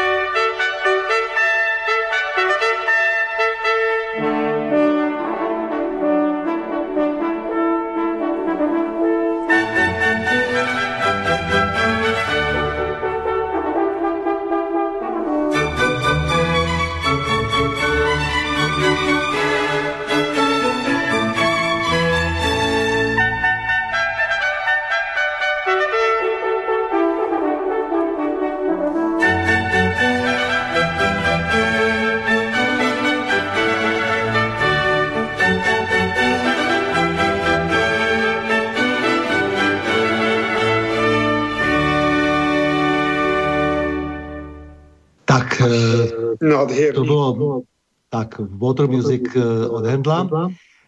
A na pravou změn stojíme stále s Ivanem Bedenkem, vědcem a podnikatelem v oboru čištění odpadních vod elegantní obor, nádherný obor, ale prosím tě, Ivane, pojďme eh, se teď eh, přiblížit trošku posluchačům eh, nějakou takovou ličtinou a vysvětlit jim, jak, jak vlastně vypadala historie čištění odpadních vod, protože já na tebe prozradím, že vlastně ty sídlíš v místě, kde proti sobě máš prakticky nejdůležitější čistírnu odpadních vod v České republice, kdysi v Československu, která byla postavena v roce 66 a e, diskuze kolem ní byly nekonečné e, v současné době, kdy se měla modernizovat a zároveň e, máš tam ale i takové ekologické muzeum, e, velmi příjemné, kdy se dá zaspomínat i sto let zpátky o tom, jak se vlastně vytvářel systém e, kanalizační a jak se uvažovalo o vodě e,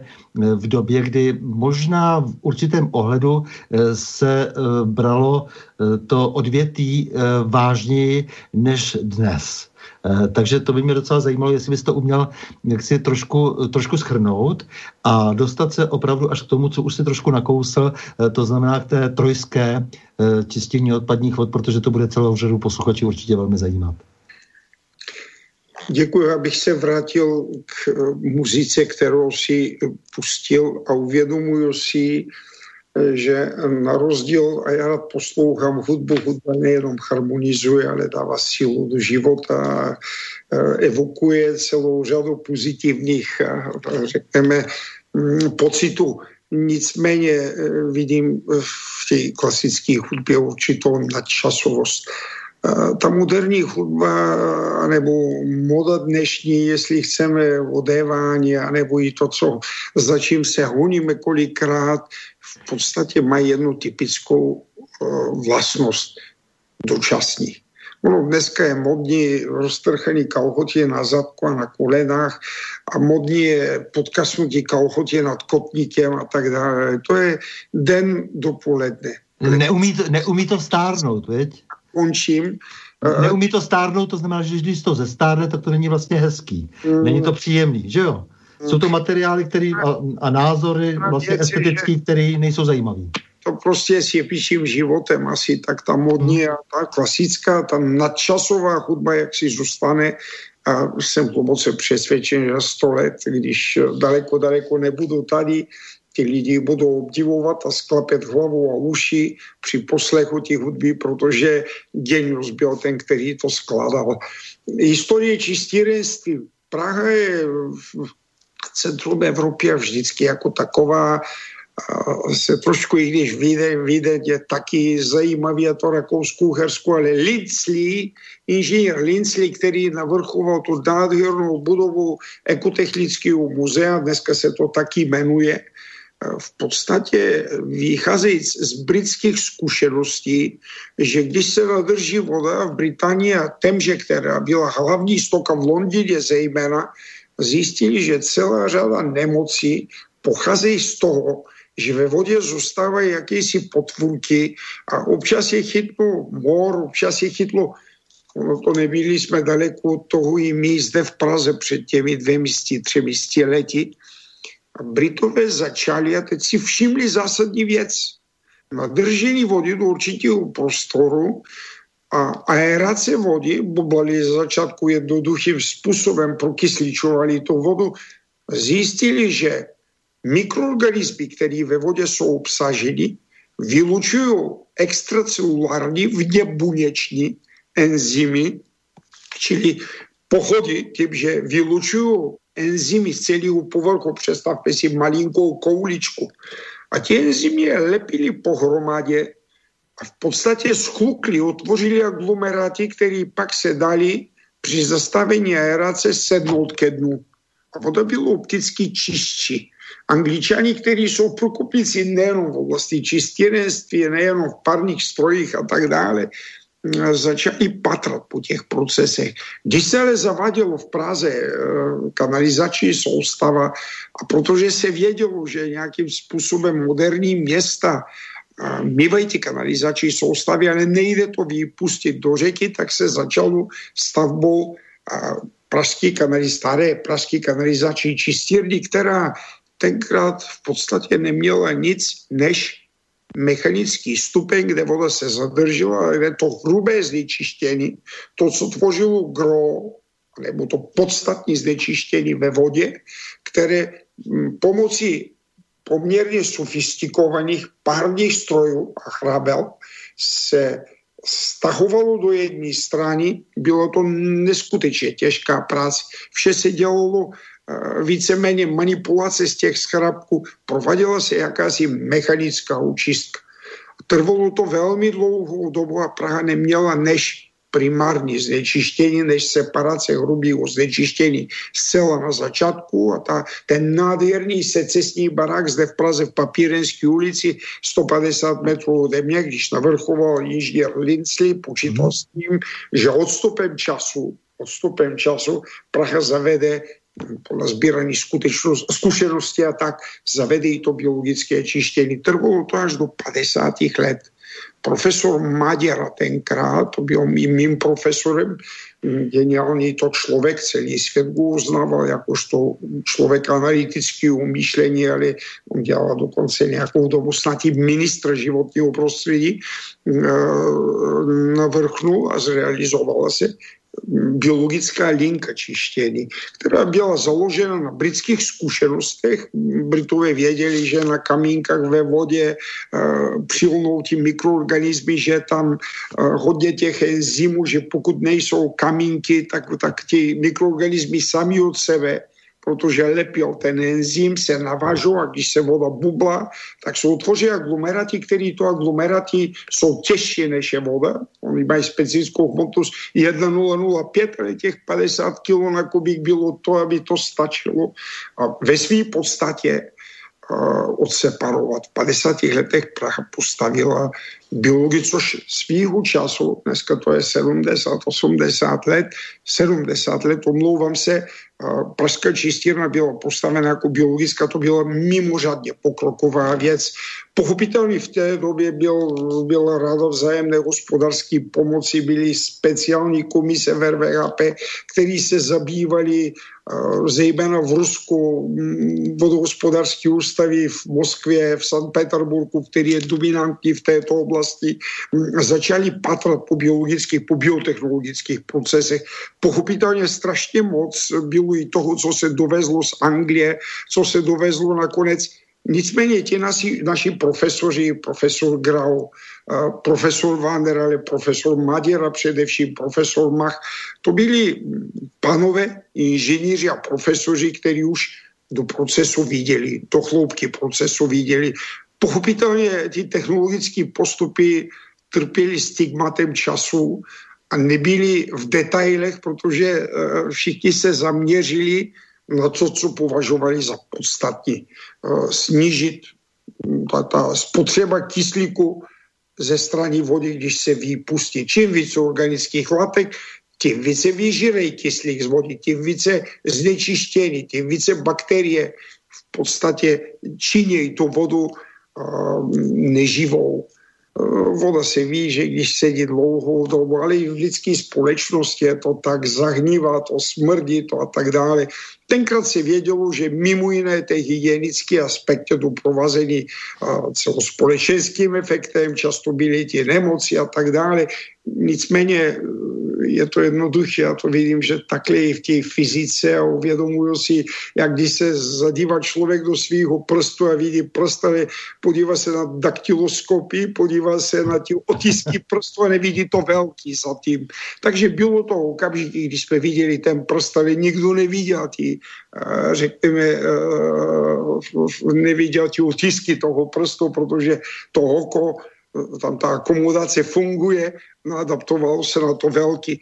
Odstupem času ale v Evropě, a tak jak pokračovaly technologie, ale pochopitelně i ten ze začátku živelně a následně koordinovaný výzkum v celé řadě evropských zemí ukázali, že není jenom organickým znečištění, ale je tam takzvaní nutrienti, kde fosfor a dusík, a to zejména v stojatých vodách, zejména v stojatých vodách, způsobují proces vodního květu anebo bujení toho vodního květu, čili takový zelený řasí, který ve své podstatě mm, snižovali obsah rozpuštěného kyslíku a voda zahnívala.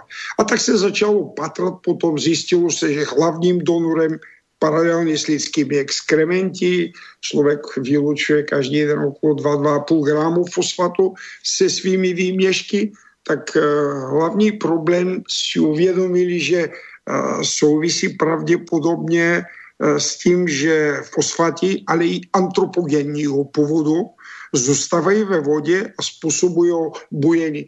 Přišli celá řada chemických postupů a přišlo se na to, že prací prašky, které obsahují fosfáty a byly ty fosfat fraj, co se vozili z Německa, prašky a nejedno bylo tažený proti fosforu. Paralelně se zatěžilo, že zjistilo, že ten dusičnán, potažmo dusitán, způsobují celou řadu vážných onemocnění. O dusítanech se ví, že způsobují modrání kojenců nebo i náhle úmrtí u kojenců a celé řady díky nitrozaminům, který vznikají potažmu, vede k tomu, že uh, negativně se podepisují na lidském populaci, lidského zdraví nebo na lidském zdraví.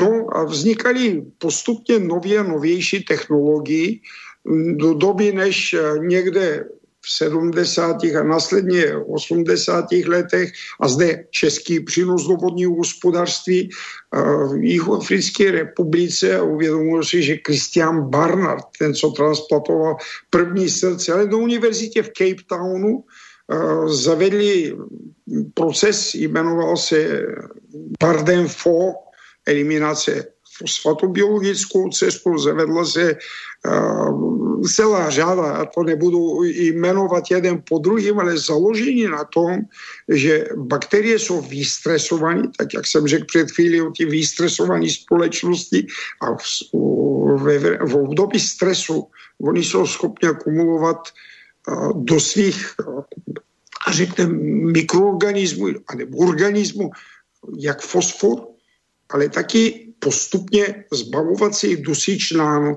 No, u dusičnánu to je trošičku eh, složitější, ono to určitý skupiny mikroorganismů. Když je vystresuje člověk a nedá jim dost kyslíku, oni ho začínají hledat ty mikroorganismy a najdou ho kde? No dusičnán.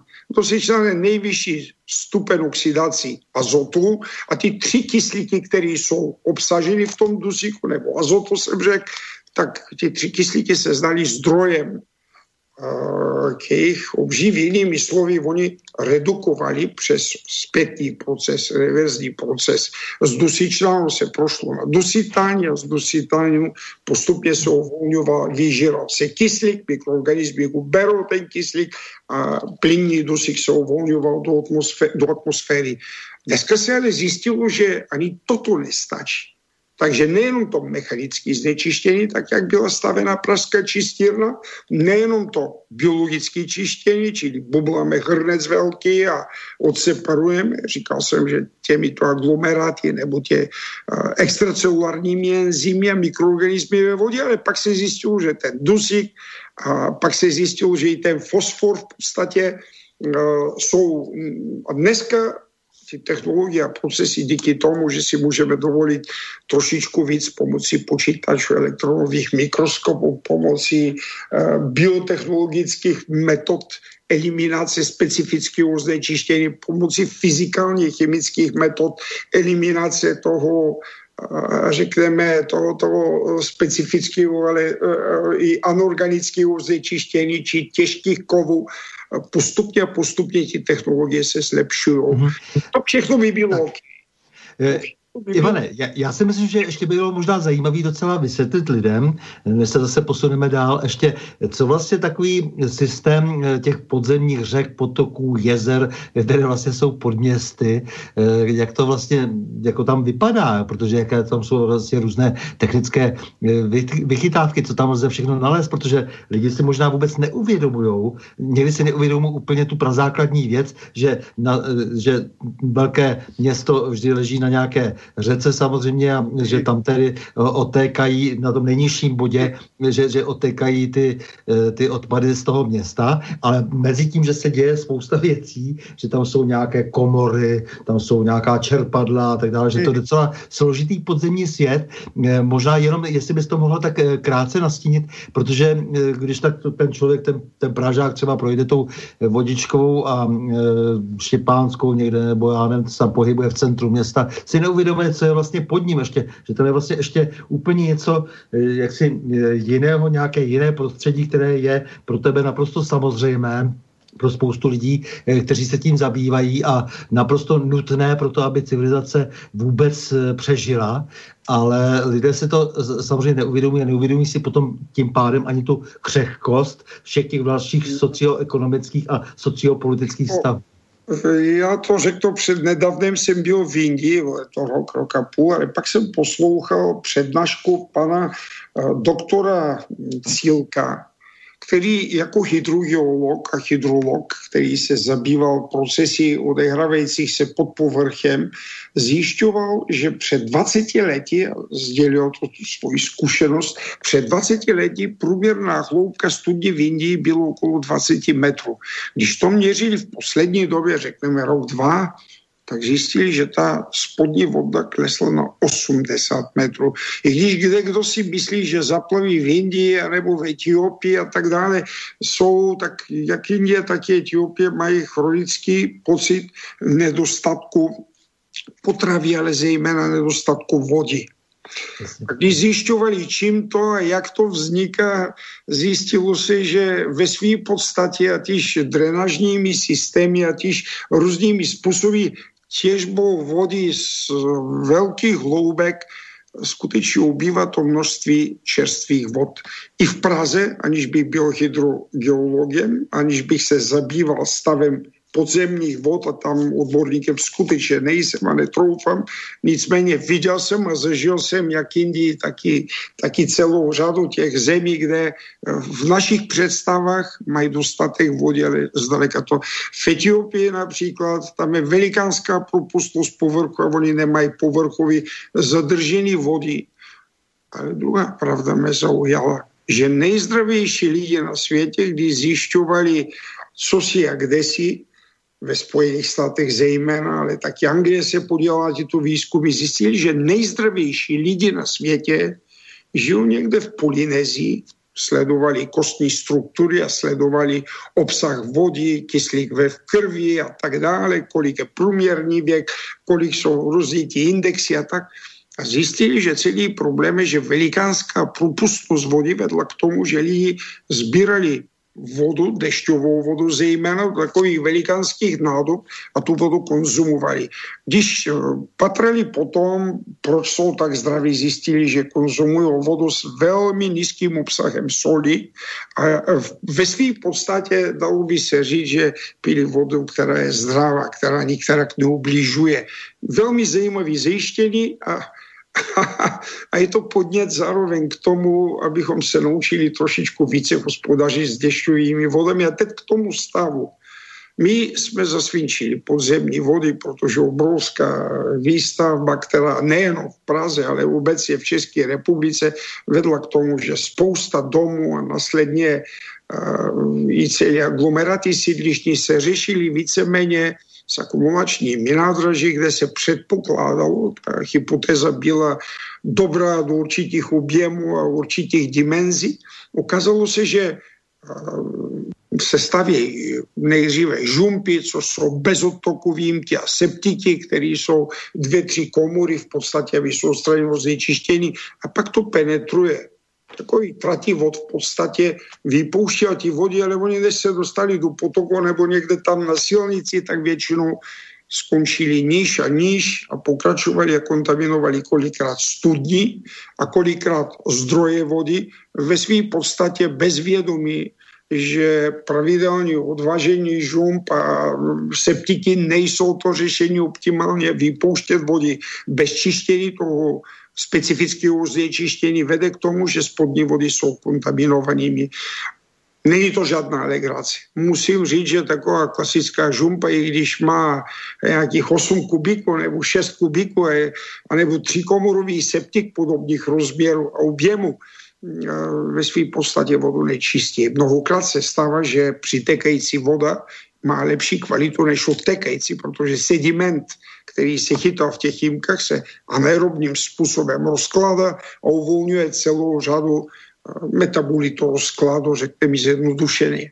Takže ta, ta 60., 70., 80. léta vedla k tomu, že v 90. letech, a já jsem měl tu čest být jedním z těch, který snad první navrchnul mini čistírnu, mikročistírnu, malou čistírnu, a to všechno bylo velmi asymptomaticky, najednou se vyrojilo, pač já jsem to tenkrát lepil z plastu a navrhl jsem ti první technologie, dokonce mobilní, čili plachta, silnější plachta, která se svaří a vezme se jednoduchá kovová konstrukce, udělají se přepažky, napojí se k tomu malinký dmíchadělko a představa byla, že v obě nebo v nějakým tom jednom z hypermarketu, či to člověk přijde vozíkem a odveze si to za 150 dolarů nebo euro a bude mít doma čištěný já jsem k tomu navrchoval terciární dočištění, což bylo řízení toho odtoku do parametru, který by umožnil, dejme tomu, zemní filtr nebo něco podobného.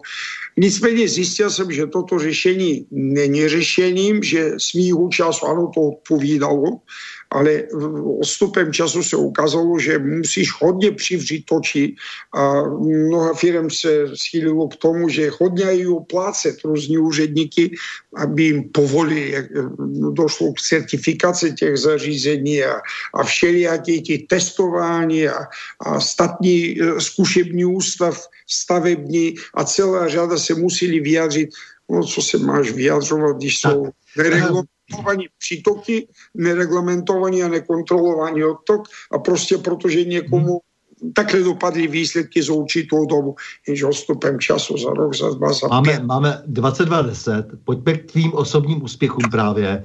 Jak, je, já, se, já se zeptám, jak vypadá Bidenkovská čistírna odpadních vod, která je dnes ve znalém světě, opravdu pojmem, protože já, když jsem tě poznal před lety eh, a poprvé jsem tě poslouchal, eh, tak jsem byl docela ohromen, protože tak, tak komplikovaná kombinace různých oborů citlivostí pro ekologické parametry, ale pozor, i s ohledem na estetiku, i snahu o zviditelnění toho základního koloběhu mezi odobřelým a živým. Jedním slovem, jistý typ elegance, abych tak řekl.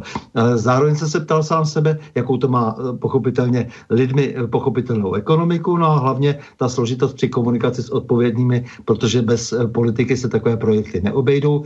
Pojď to prosím tě popsat, protože uh, myslím si, že na to všichni čekáme.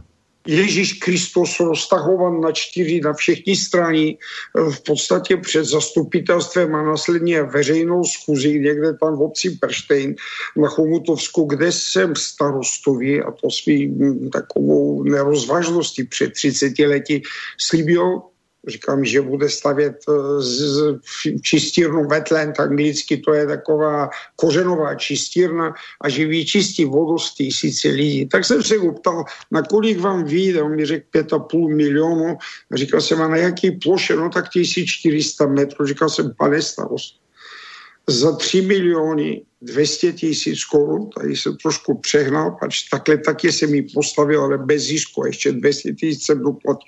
Vám postavím biologickou čistírnu, která bude mít možnost protože septiky, které budete muset odvážet 100 kubíkový a jednou za pár měsíců a ty všichni náklady spojení budou mnohem větší. On se díval na mě s nedůvěrou, do dnešního dne byli jsme spolu i v Anglii a byli jsme spolu na všude možně, jedno to financování, následující šlo region Chomutovska a povodí Ochře, tak se díval s nedůvěrou, nicméně slíbil jsem, podepsal jsem smlouvu a postavili jsme. Bylo to první čistírna, která byla založena na to, že se pokusím inkorporovat nad biologickou technologii soubor rostlin, čili jakousi, jakousi řekněme, botanickou zahradu, kterou jsem usadil bohatě kytkama a využíval jsem z přebytečných kalů pomocí ponořených skelních knotů a kapilaritou, kapilární nasaklivosti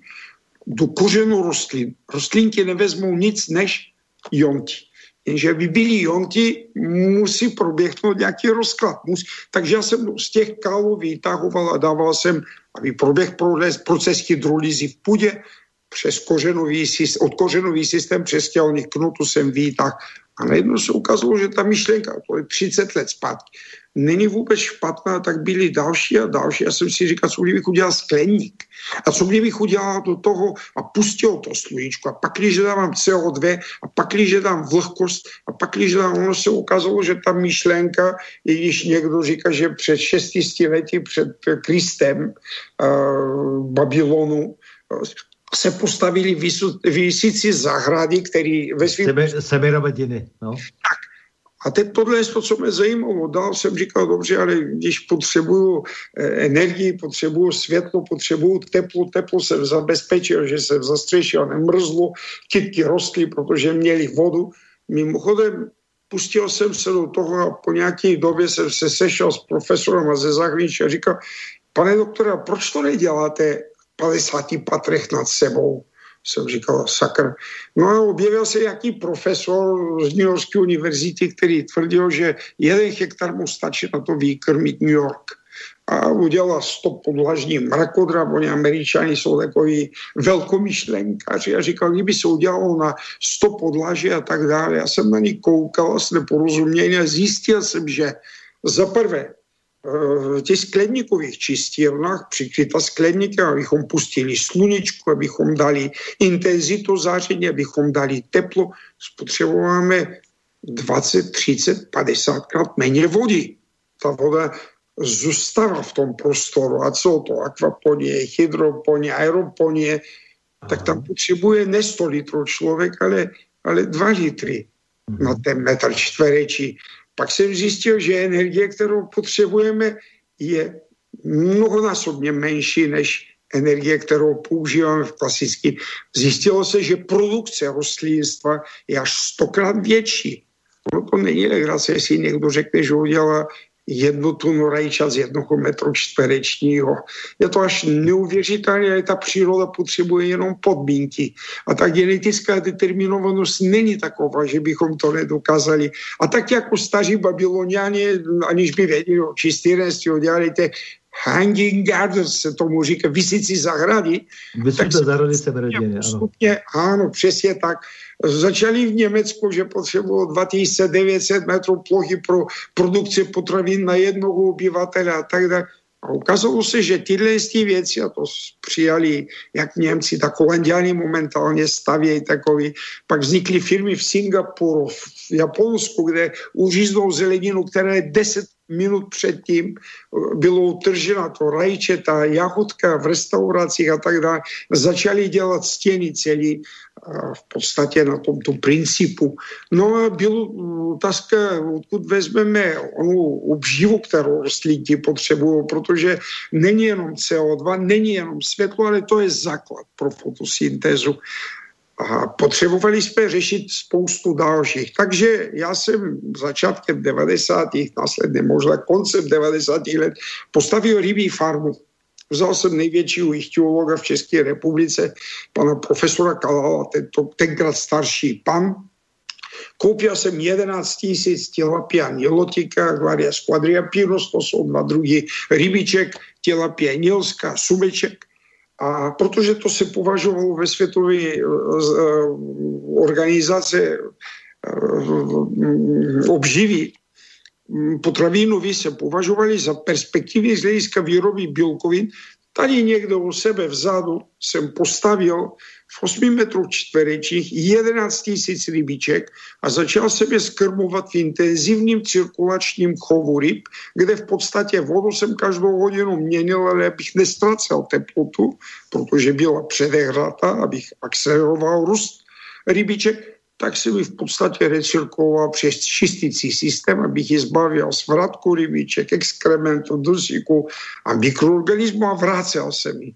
Ukázalo se, a teď mi naskakuje trošku suchá kůže, že eh, průměrná produkce ryb z jednoho kubického metru byla více než 300 kg. Říkám to s plným vědomím, toto věděl pan profesor, a pan doktor Poupě z ministerstva zemědělství, pan profesor Kalal. Klasické rybníkarství v Čechách vyrábí 50 gramů rybíček z kubického metru v průměru za rok. Ať je to kapr, to teď mám na mysli akvakultura, která je v českých rybnicích 50 gramů z kubického metru za rok a mluvím o 300 kilogramech. Radil jsem tenkrát panu Leifu Holmbergovi firmě Aquamatic, jak by měl čistit vodu. A když jsem zjistil, že ono tak hloupá věc není a když jsem viděl, že 90% rybiček, který dneska konzumujeme, jsou akvakultura vlastně z cirkulačních chovů nebo jsou zavření chovů, tak jsem si uvědomil, že to může být velmi, velmi perspektivní obor. A já říkám 300 kg, ale ono to bylo 350 kg z kubického metru ve velmi krátké době. Já jsem to docílil v průběhu 4-5 měsíců, pak byl požár, nevím proč. No protože byl v Řecku v té době, taky jsem stavil nějakou rybí farmu. A ukázalo se, že ono to, ta, ta věc není tak hloupá a že pro zejména menší podnikatele ty rybičky ale o toto nešlo. Vyprodukovat ryby je jedna strana věc. A druhá věc je, a to je velmi zajímavé, rybí exkrementy jsou nesmírně hodnotných hnojivo. Tenkrát se vyráběl rybí kulturu, nebo populace těch glariasů a tilapí z jednoho kilogramu krmiva, který tenkrát mi stalo 8 korun a 48, včetně DPH, bylo myslím 23% nebo 22%, nepamatuju přes, jsem vyráběl ryby za 20 korun. A říkal jsem si, tak tady ta cesta může být velmi zajímavá, zejména pro malé farmy, zejména uteplená voda. Mm. A profesor Kalal tenkrát a i doktor Poupě, který šéfoval odbor rybníkarství na ministerstvu zemědělství, vzpomínám, že eh, tvrdili a říkali, že ve své podstatě toto je perspektivní směr a pokud si vymaká ta technologie, pro mě nebylo to tak zajímavé, ale pro mnoha lidí, kteří mě navštívili, a ty z ministerstv, z vysokých škol, univerzit a tak dále, kteří přišli, obdivovali nesmírně, jak ty ryby rostou, protože uh, my jsme je introdukovali, já jsem prostě vzal mateční ryby, vytřel jsem je tam od někud elektrárny Tisova, dali mi větší rybičky, já jsem je vytřel, postavil, pustil a skutečně se ukázalo, že toto je jeden z těch perspektivních a velmi zajímavých oborů rybníkarství a ichtiologie, jestli chceme, chceme. A ukázalo se, že tímto způsobem se dá produkovat bílkovina a přitom získávat exkrementy, které jsou jedny z nejlepších z hlediska uh, nutričních hodnot pro rostliny, že obsahují spoustu jontu, obsahují spoustu uh, výživných látek, a tak v podstatě mě napadla i ta myšlenka, hele, já vyrábím čistou vodu. Ta voda má nějakých 10-12 stupňů, no toku ji otevření čistírní v zimě, protože lidi konzumují teplou vodu. Pak, když postavíme tepelný čerpadlo, provedli jsme dokonalý kalkulace a prokonzultovali s dodavateli. No, dodavateli tepelných čerpadel, to v Čechách není jich moc, to je jedna firma Siat, celosvětově všichni letiště skoro mají tepelný čerpadlo od firmy Siat, koupil pak premiér nebo něco takového francouzský. Ukázalo se, že 10 tisíc kubiků při striktní kalkulaci dají minimálně 2 MW tepla, tepelní energie. Čili když čistíme 30-50 tisíc kubiků, no tak to už je denně. Mám na mysli 500 litrů a sekundu teče takový středně velká čistírna, tak to je nějakých 6, 8, 10, ale za 24 hodin po 10 jsou 240 megawatt hodin, 24 megawatt, pardon, 10 megawatt za 24 hodin 240 megawatt hodin. No to už je velmi seriózní množství energie. To už na nějakou farmičku a nějakou teplenou vodu nebo na nějaké rostlinky stačí. Přitom co děláme? my vodu vyčistíme a pak namísto, abychom ji pustili do řeky, rybníka či, či moře, tak i pustíme do nějakého, nebo proteče výměny těch tepelného a to konzumované teplo vrátíme, reprodukce rostlin, reprodukce, anebo růst rostlin, reprodukce ryb a tak dále a tak dále. Ukázalo se, že ta věc, když máme zdroj, světla. Následně se ukázalo, že nejde o světlo, ale jde především o světlo volnové délky od 380 do 730 nanometrů že v té době se vyvíjela Nobelová cena, se dostala za červený red světlo. Designeři, kteří to udělali, to není tak dávno, mimochodem, to je v posledních deseti letech. A ukázalo se, že můžeme radikálně tu potřebu na fotosyntézu snížit. Šli jsme do hloubky fotosyntetických procesů a chloroplastu, kde se odehrává celý ten proces. Šli jsme do detailů, odkud energie, odkud vezmeme onen exkrementa nebo hnojivo vlastně, abychom těky... No, ukázalo se, že opravdu těch tisíc kilogramů z metru čtverečního za rok rajčat lze co pak lze. Tak dělat? Ivane, Ivane, ty máš strašnou spoustu nápadů, ty jsi prostě vlastně jako obrovská da, da, databanka vlastně. A samozřejmě, že je otázka, jak to zúročit potom veřejně, eh, protože tady jsme dostali hned eh, pochopitelně politický dotaz v podstatě. Vážení voda díky vašemu tématu a prosím zvažte veřejně názor. Zda by mělo být schváleno ustanovení voda je národní aktivum a jakékoliv speněžování vody, nejcennější suroviny pro život a přenos energií, je oprávněna pouze státní instituce nebo jim pověřená municipální organizace. Dále lze diskutovat o míře, míře kontroly, o právu nakládání s vodami, ale jedno musí být zcela jasné, komu patří a je svěřeno vodní právo. Předem děkuji za názor a diskuzi k vodě. Jaroslav. Tak srdečně, srdečně děkuji ještě jednou a zdravím všichni posluchači. Doufám, že při nejmenším jsme uh, rozšířili onen horizont, který posune vnímání problémů souvisejících s vodou, a problémy souvisící s naším zdravím, ale potravinovou sobestačností tohoto světa, který kolem roku 2090 a 2050 může být více než 9 miliard lidí. A je to velikánská výzva. Děkuji ještě jednou za vše. No ne, tak tady byla ta otázka, jestli to nemá být to národní aktivum. Ono je. se míří na to, že vlastně Slovinsko už si to dalo do ústavy. Voda není zboží. Voda není zboží, voda se nedá, to je objektivní nutnost. E, bez toho jsme ztraceni, na ní nelze naklížet jako na zboží, který prodáme ti tolik, prodáme ti tolik. Prostě bez vody to nejde. Toto je cesta, e, kterou by si měli uvědomit především ti, co rozhodují, ale národní bohatství to je Česko bez vody mm, by to byla africká rozvojová země. Zaplat tam Bůh, že prozatím alespoň máme bytí stigmatem soudobího vývoje. Nicméně myslím si, že ta hluboce filozofická věc, tak jako lesy, vzduch, voda, to je národní bohatství a mělo by se tak uh, v podstatě na ně nahlížet, neprodávat národní zájmy ten strach těch odpovědných lidí, stejně jako Jaroslava, jak si je, je velký o to, že se jsme ochotně zbavit i eh, takového národního bohatství, tak proto byla ta otázka eh, takto vlastně cílena. Eh, za to já ti velmi děkuji, že jsi to řekl. Ještě nicméně dlužíme posluchačům otázku na COVID. Eh, myslím, že si ještě můžeme dovolit pár vět, eh, protože jako ty určitě budeš mít na to přesný názor, co je to pro tebe za jev, z hlediska exaktního, neb se nám nabízejí různé parametry, různě vykládané a různě důvěryhodné cifry, ale také z hlediska společensko-politického, co to vlastně te, ten COVID a nejrůznější drastická opatření, eh, která likvidují mnoho podniků a ku podivu padají odvětví, kde se už léta předvídal naprostý propad, jako třeba odvětví pra, eh, automobilové a podobně.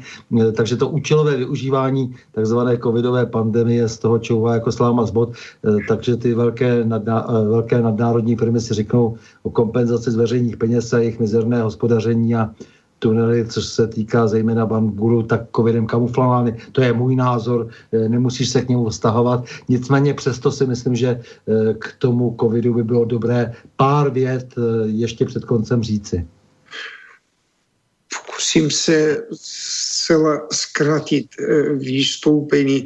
Covid je vír, který velmi, prožil jsem go sám, kupoval jsem, chtěl jsem oslavit narození manželky tam někde v Řecku a mm, prodělal jsem po testu, vlastně jsem zjistil, že nikam nepojedem, zůstanem doma bez náhrady a bez ničeho a i bez peněz, který jsem do toho vložil, chtěl jsem ji překvapit. Nicméně zažil jsem to od prvního do posledního dne. Tři týdny jsem se cítil ne v sudu, ale v nějakým minimálním bazénu. Vrtěla se mi hlava, nemohl jsem chodit.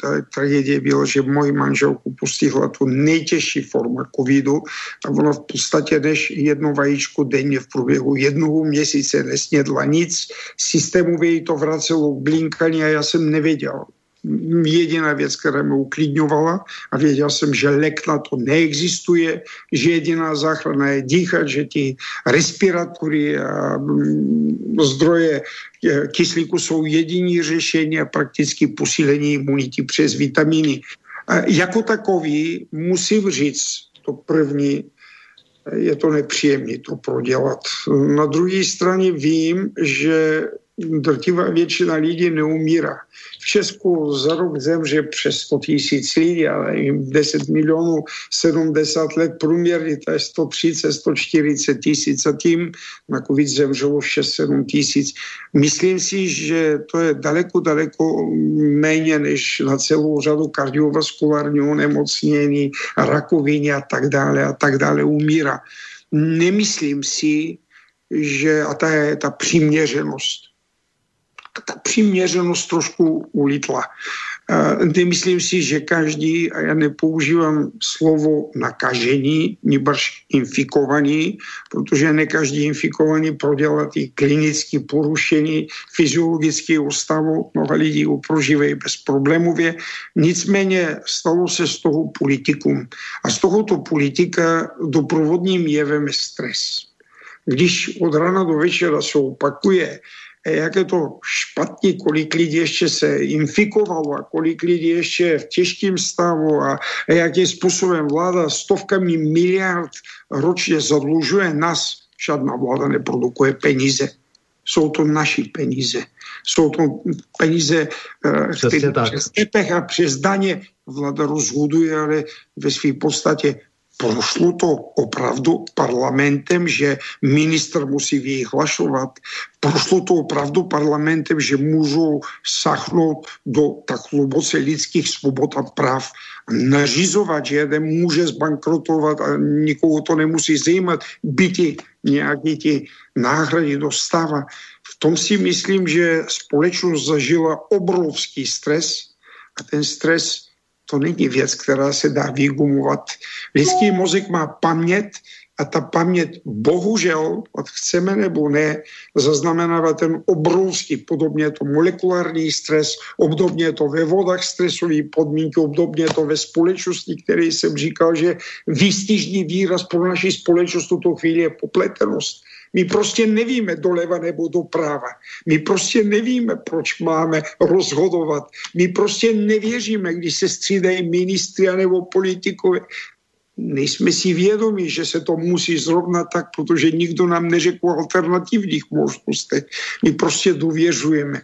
A v tom si připadám tak, jako to stado ovcí, ten, ten beran zatahne někud a všichni za ním, ale jestli je doveden na dobrou pastvinu, anebo ne, tak to necháváme. Jakoby. Proto si myslím, že každý z nás dříve, než eh, bude mluvit, přemýšlet, uvažovat či dělat závěry, nějakou syntezu ze všech, by si měl uvědomit, že paralelně velmi složitým způsobem ličitelným eh, postupem je ten stres, nebo eh,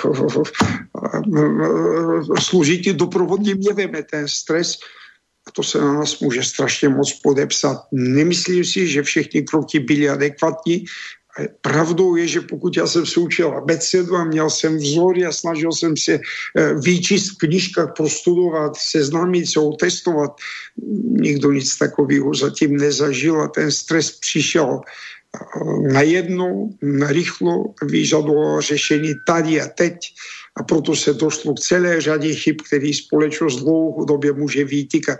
I navzdory tomu můj osobní postoj, dokumentovaný to mnoha zemí zkušeností, taky švédský, ruský, všichni ti Pfizery a tak, včetně vývoju léčiv, který trvá 10 až 15 let, v té třetí etapě zejména o testování vedlejších jevů a vím velice dobře, že každá vláda tím, že doveze, a když BioNTech, a když Pfizer, a když z kterékoliv společnosti bere ticho na vědomí, že pouze 92-94% fungují ti, ti antidotum, ti, ti reakce vlastně organismu, ale co s těmi 8, 10 zdali opravdu nepovede k následky, následně vláda tam sdílí zodpovědnost kterou pravděpodobně, protože e, nikdo nevylučuje, že vakcína může mít i negativní vlivy, tak jestli ta vláda zvažila to všechno. Vím, že se to dělá ve stresu, vím, že za rok se nevyvíjí léky, které se vyvíjí 10-15 let, neexistuje kratší doba schvalování léku. Teď najednou si vyvinou lék a říká se, že nás začnou očkovat, Myslím si, že každý by měl zvažovat, i když silně věřím, že to očkování je jediná cesta. Asi tak. Tak, moc děkuju, moc děkuju. Vážený Ivane, já ti vůbec děkuju za všechno, za ten upřímný a vlastně trochu i misionářský rozhovor, jak už jsem říkal v průběhu toho našeho povídání. Rozhovor plný hlubokého vledu do problémů, které má řešit věda. Eh, počkej, a kde také ona dobrá věda? Dobrá věda oproti účelové či šarlatánské pavědě zneužívané plutokraty a politiky právem očekává, že nalezneme odezvu u občanské polis a u politiků. Pascal, děkuji všem posluchačům a tobě taky. Hezký večer přeju a úspěch, optimismus, musíme to překlenout. Naschledanou. S vámi, milí posluchači, se také loučím a to s přáním. Mějme se rádi, buďme svobodní, zpříjmení, nevěšme hlavu. Stojíme při svých bližních i národech. Nepřátel se nelekejme a na množství nehleďme. Pořadu na Prahu změn se uslyšíme opět za týden, pondělí 21. prosince v obvyklých 20 hodin a 30 minut. Naslyšenou a do počutia.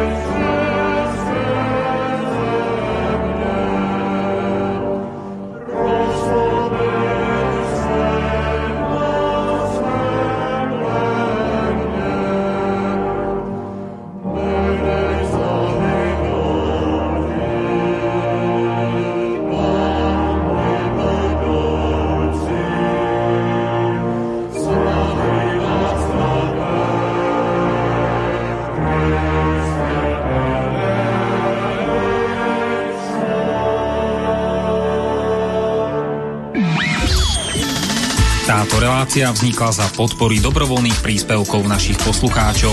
I ty sa k ním môžeš pridať. Viac informácií nájdeš na www.slobodnyvysielac.sk Ďakujeme.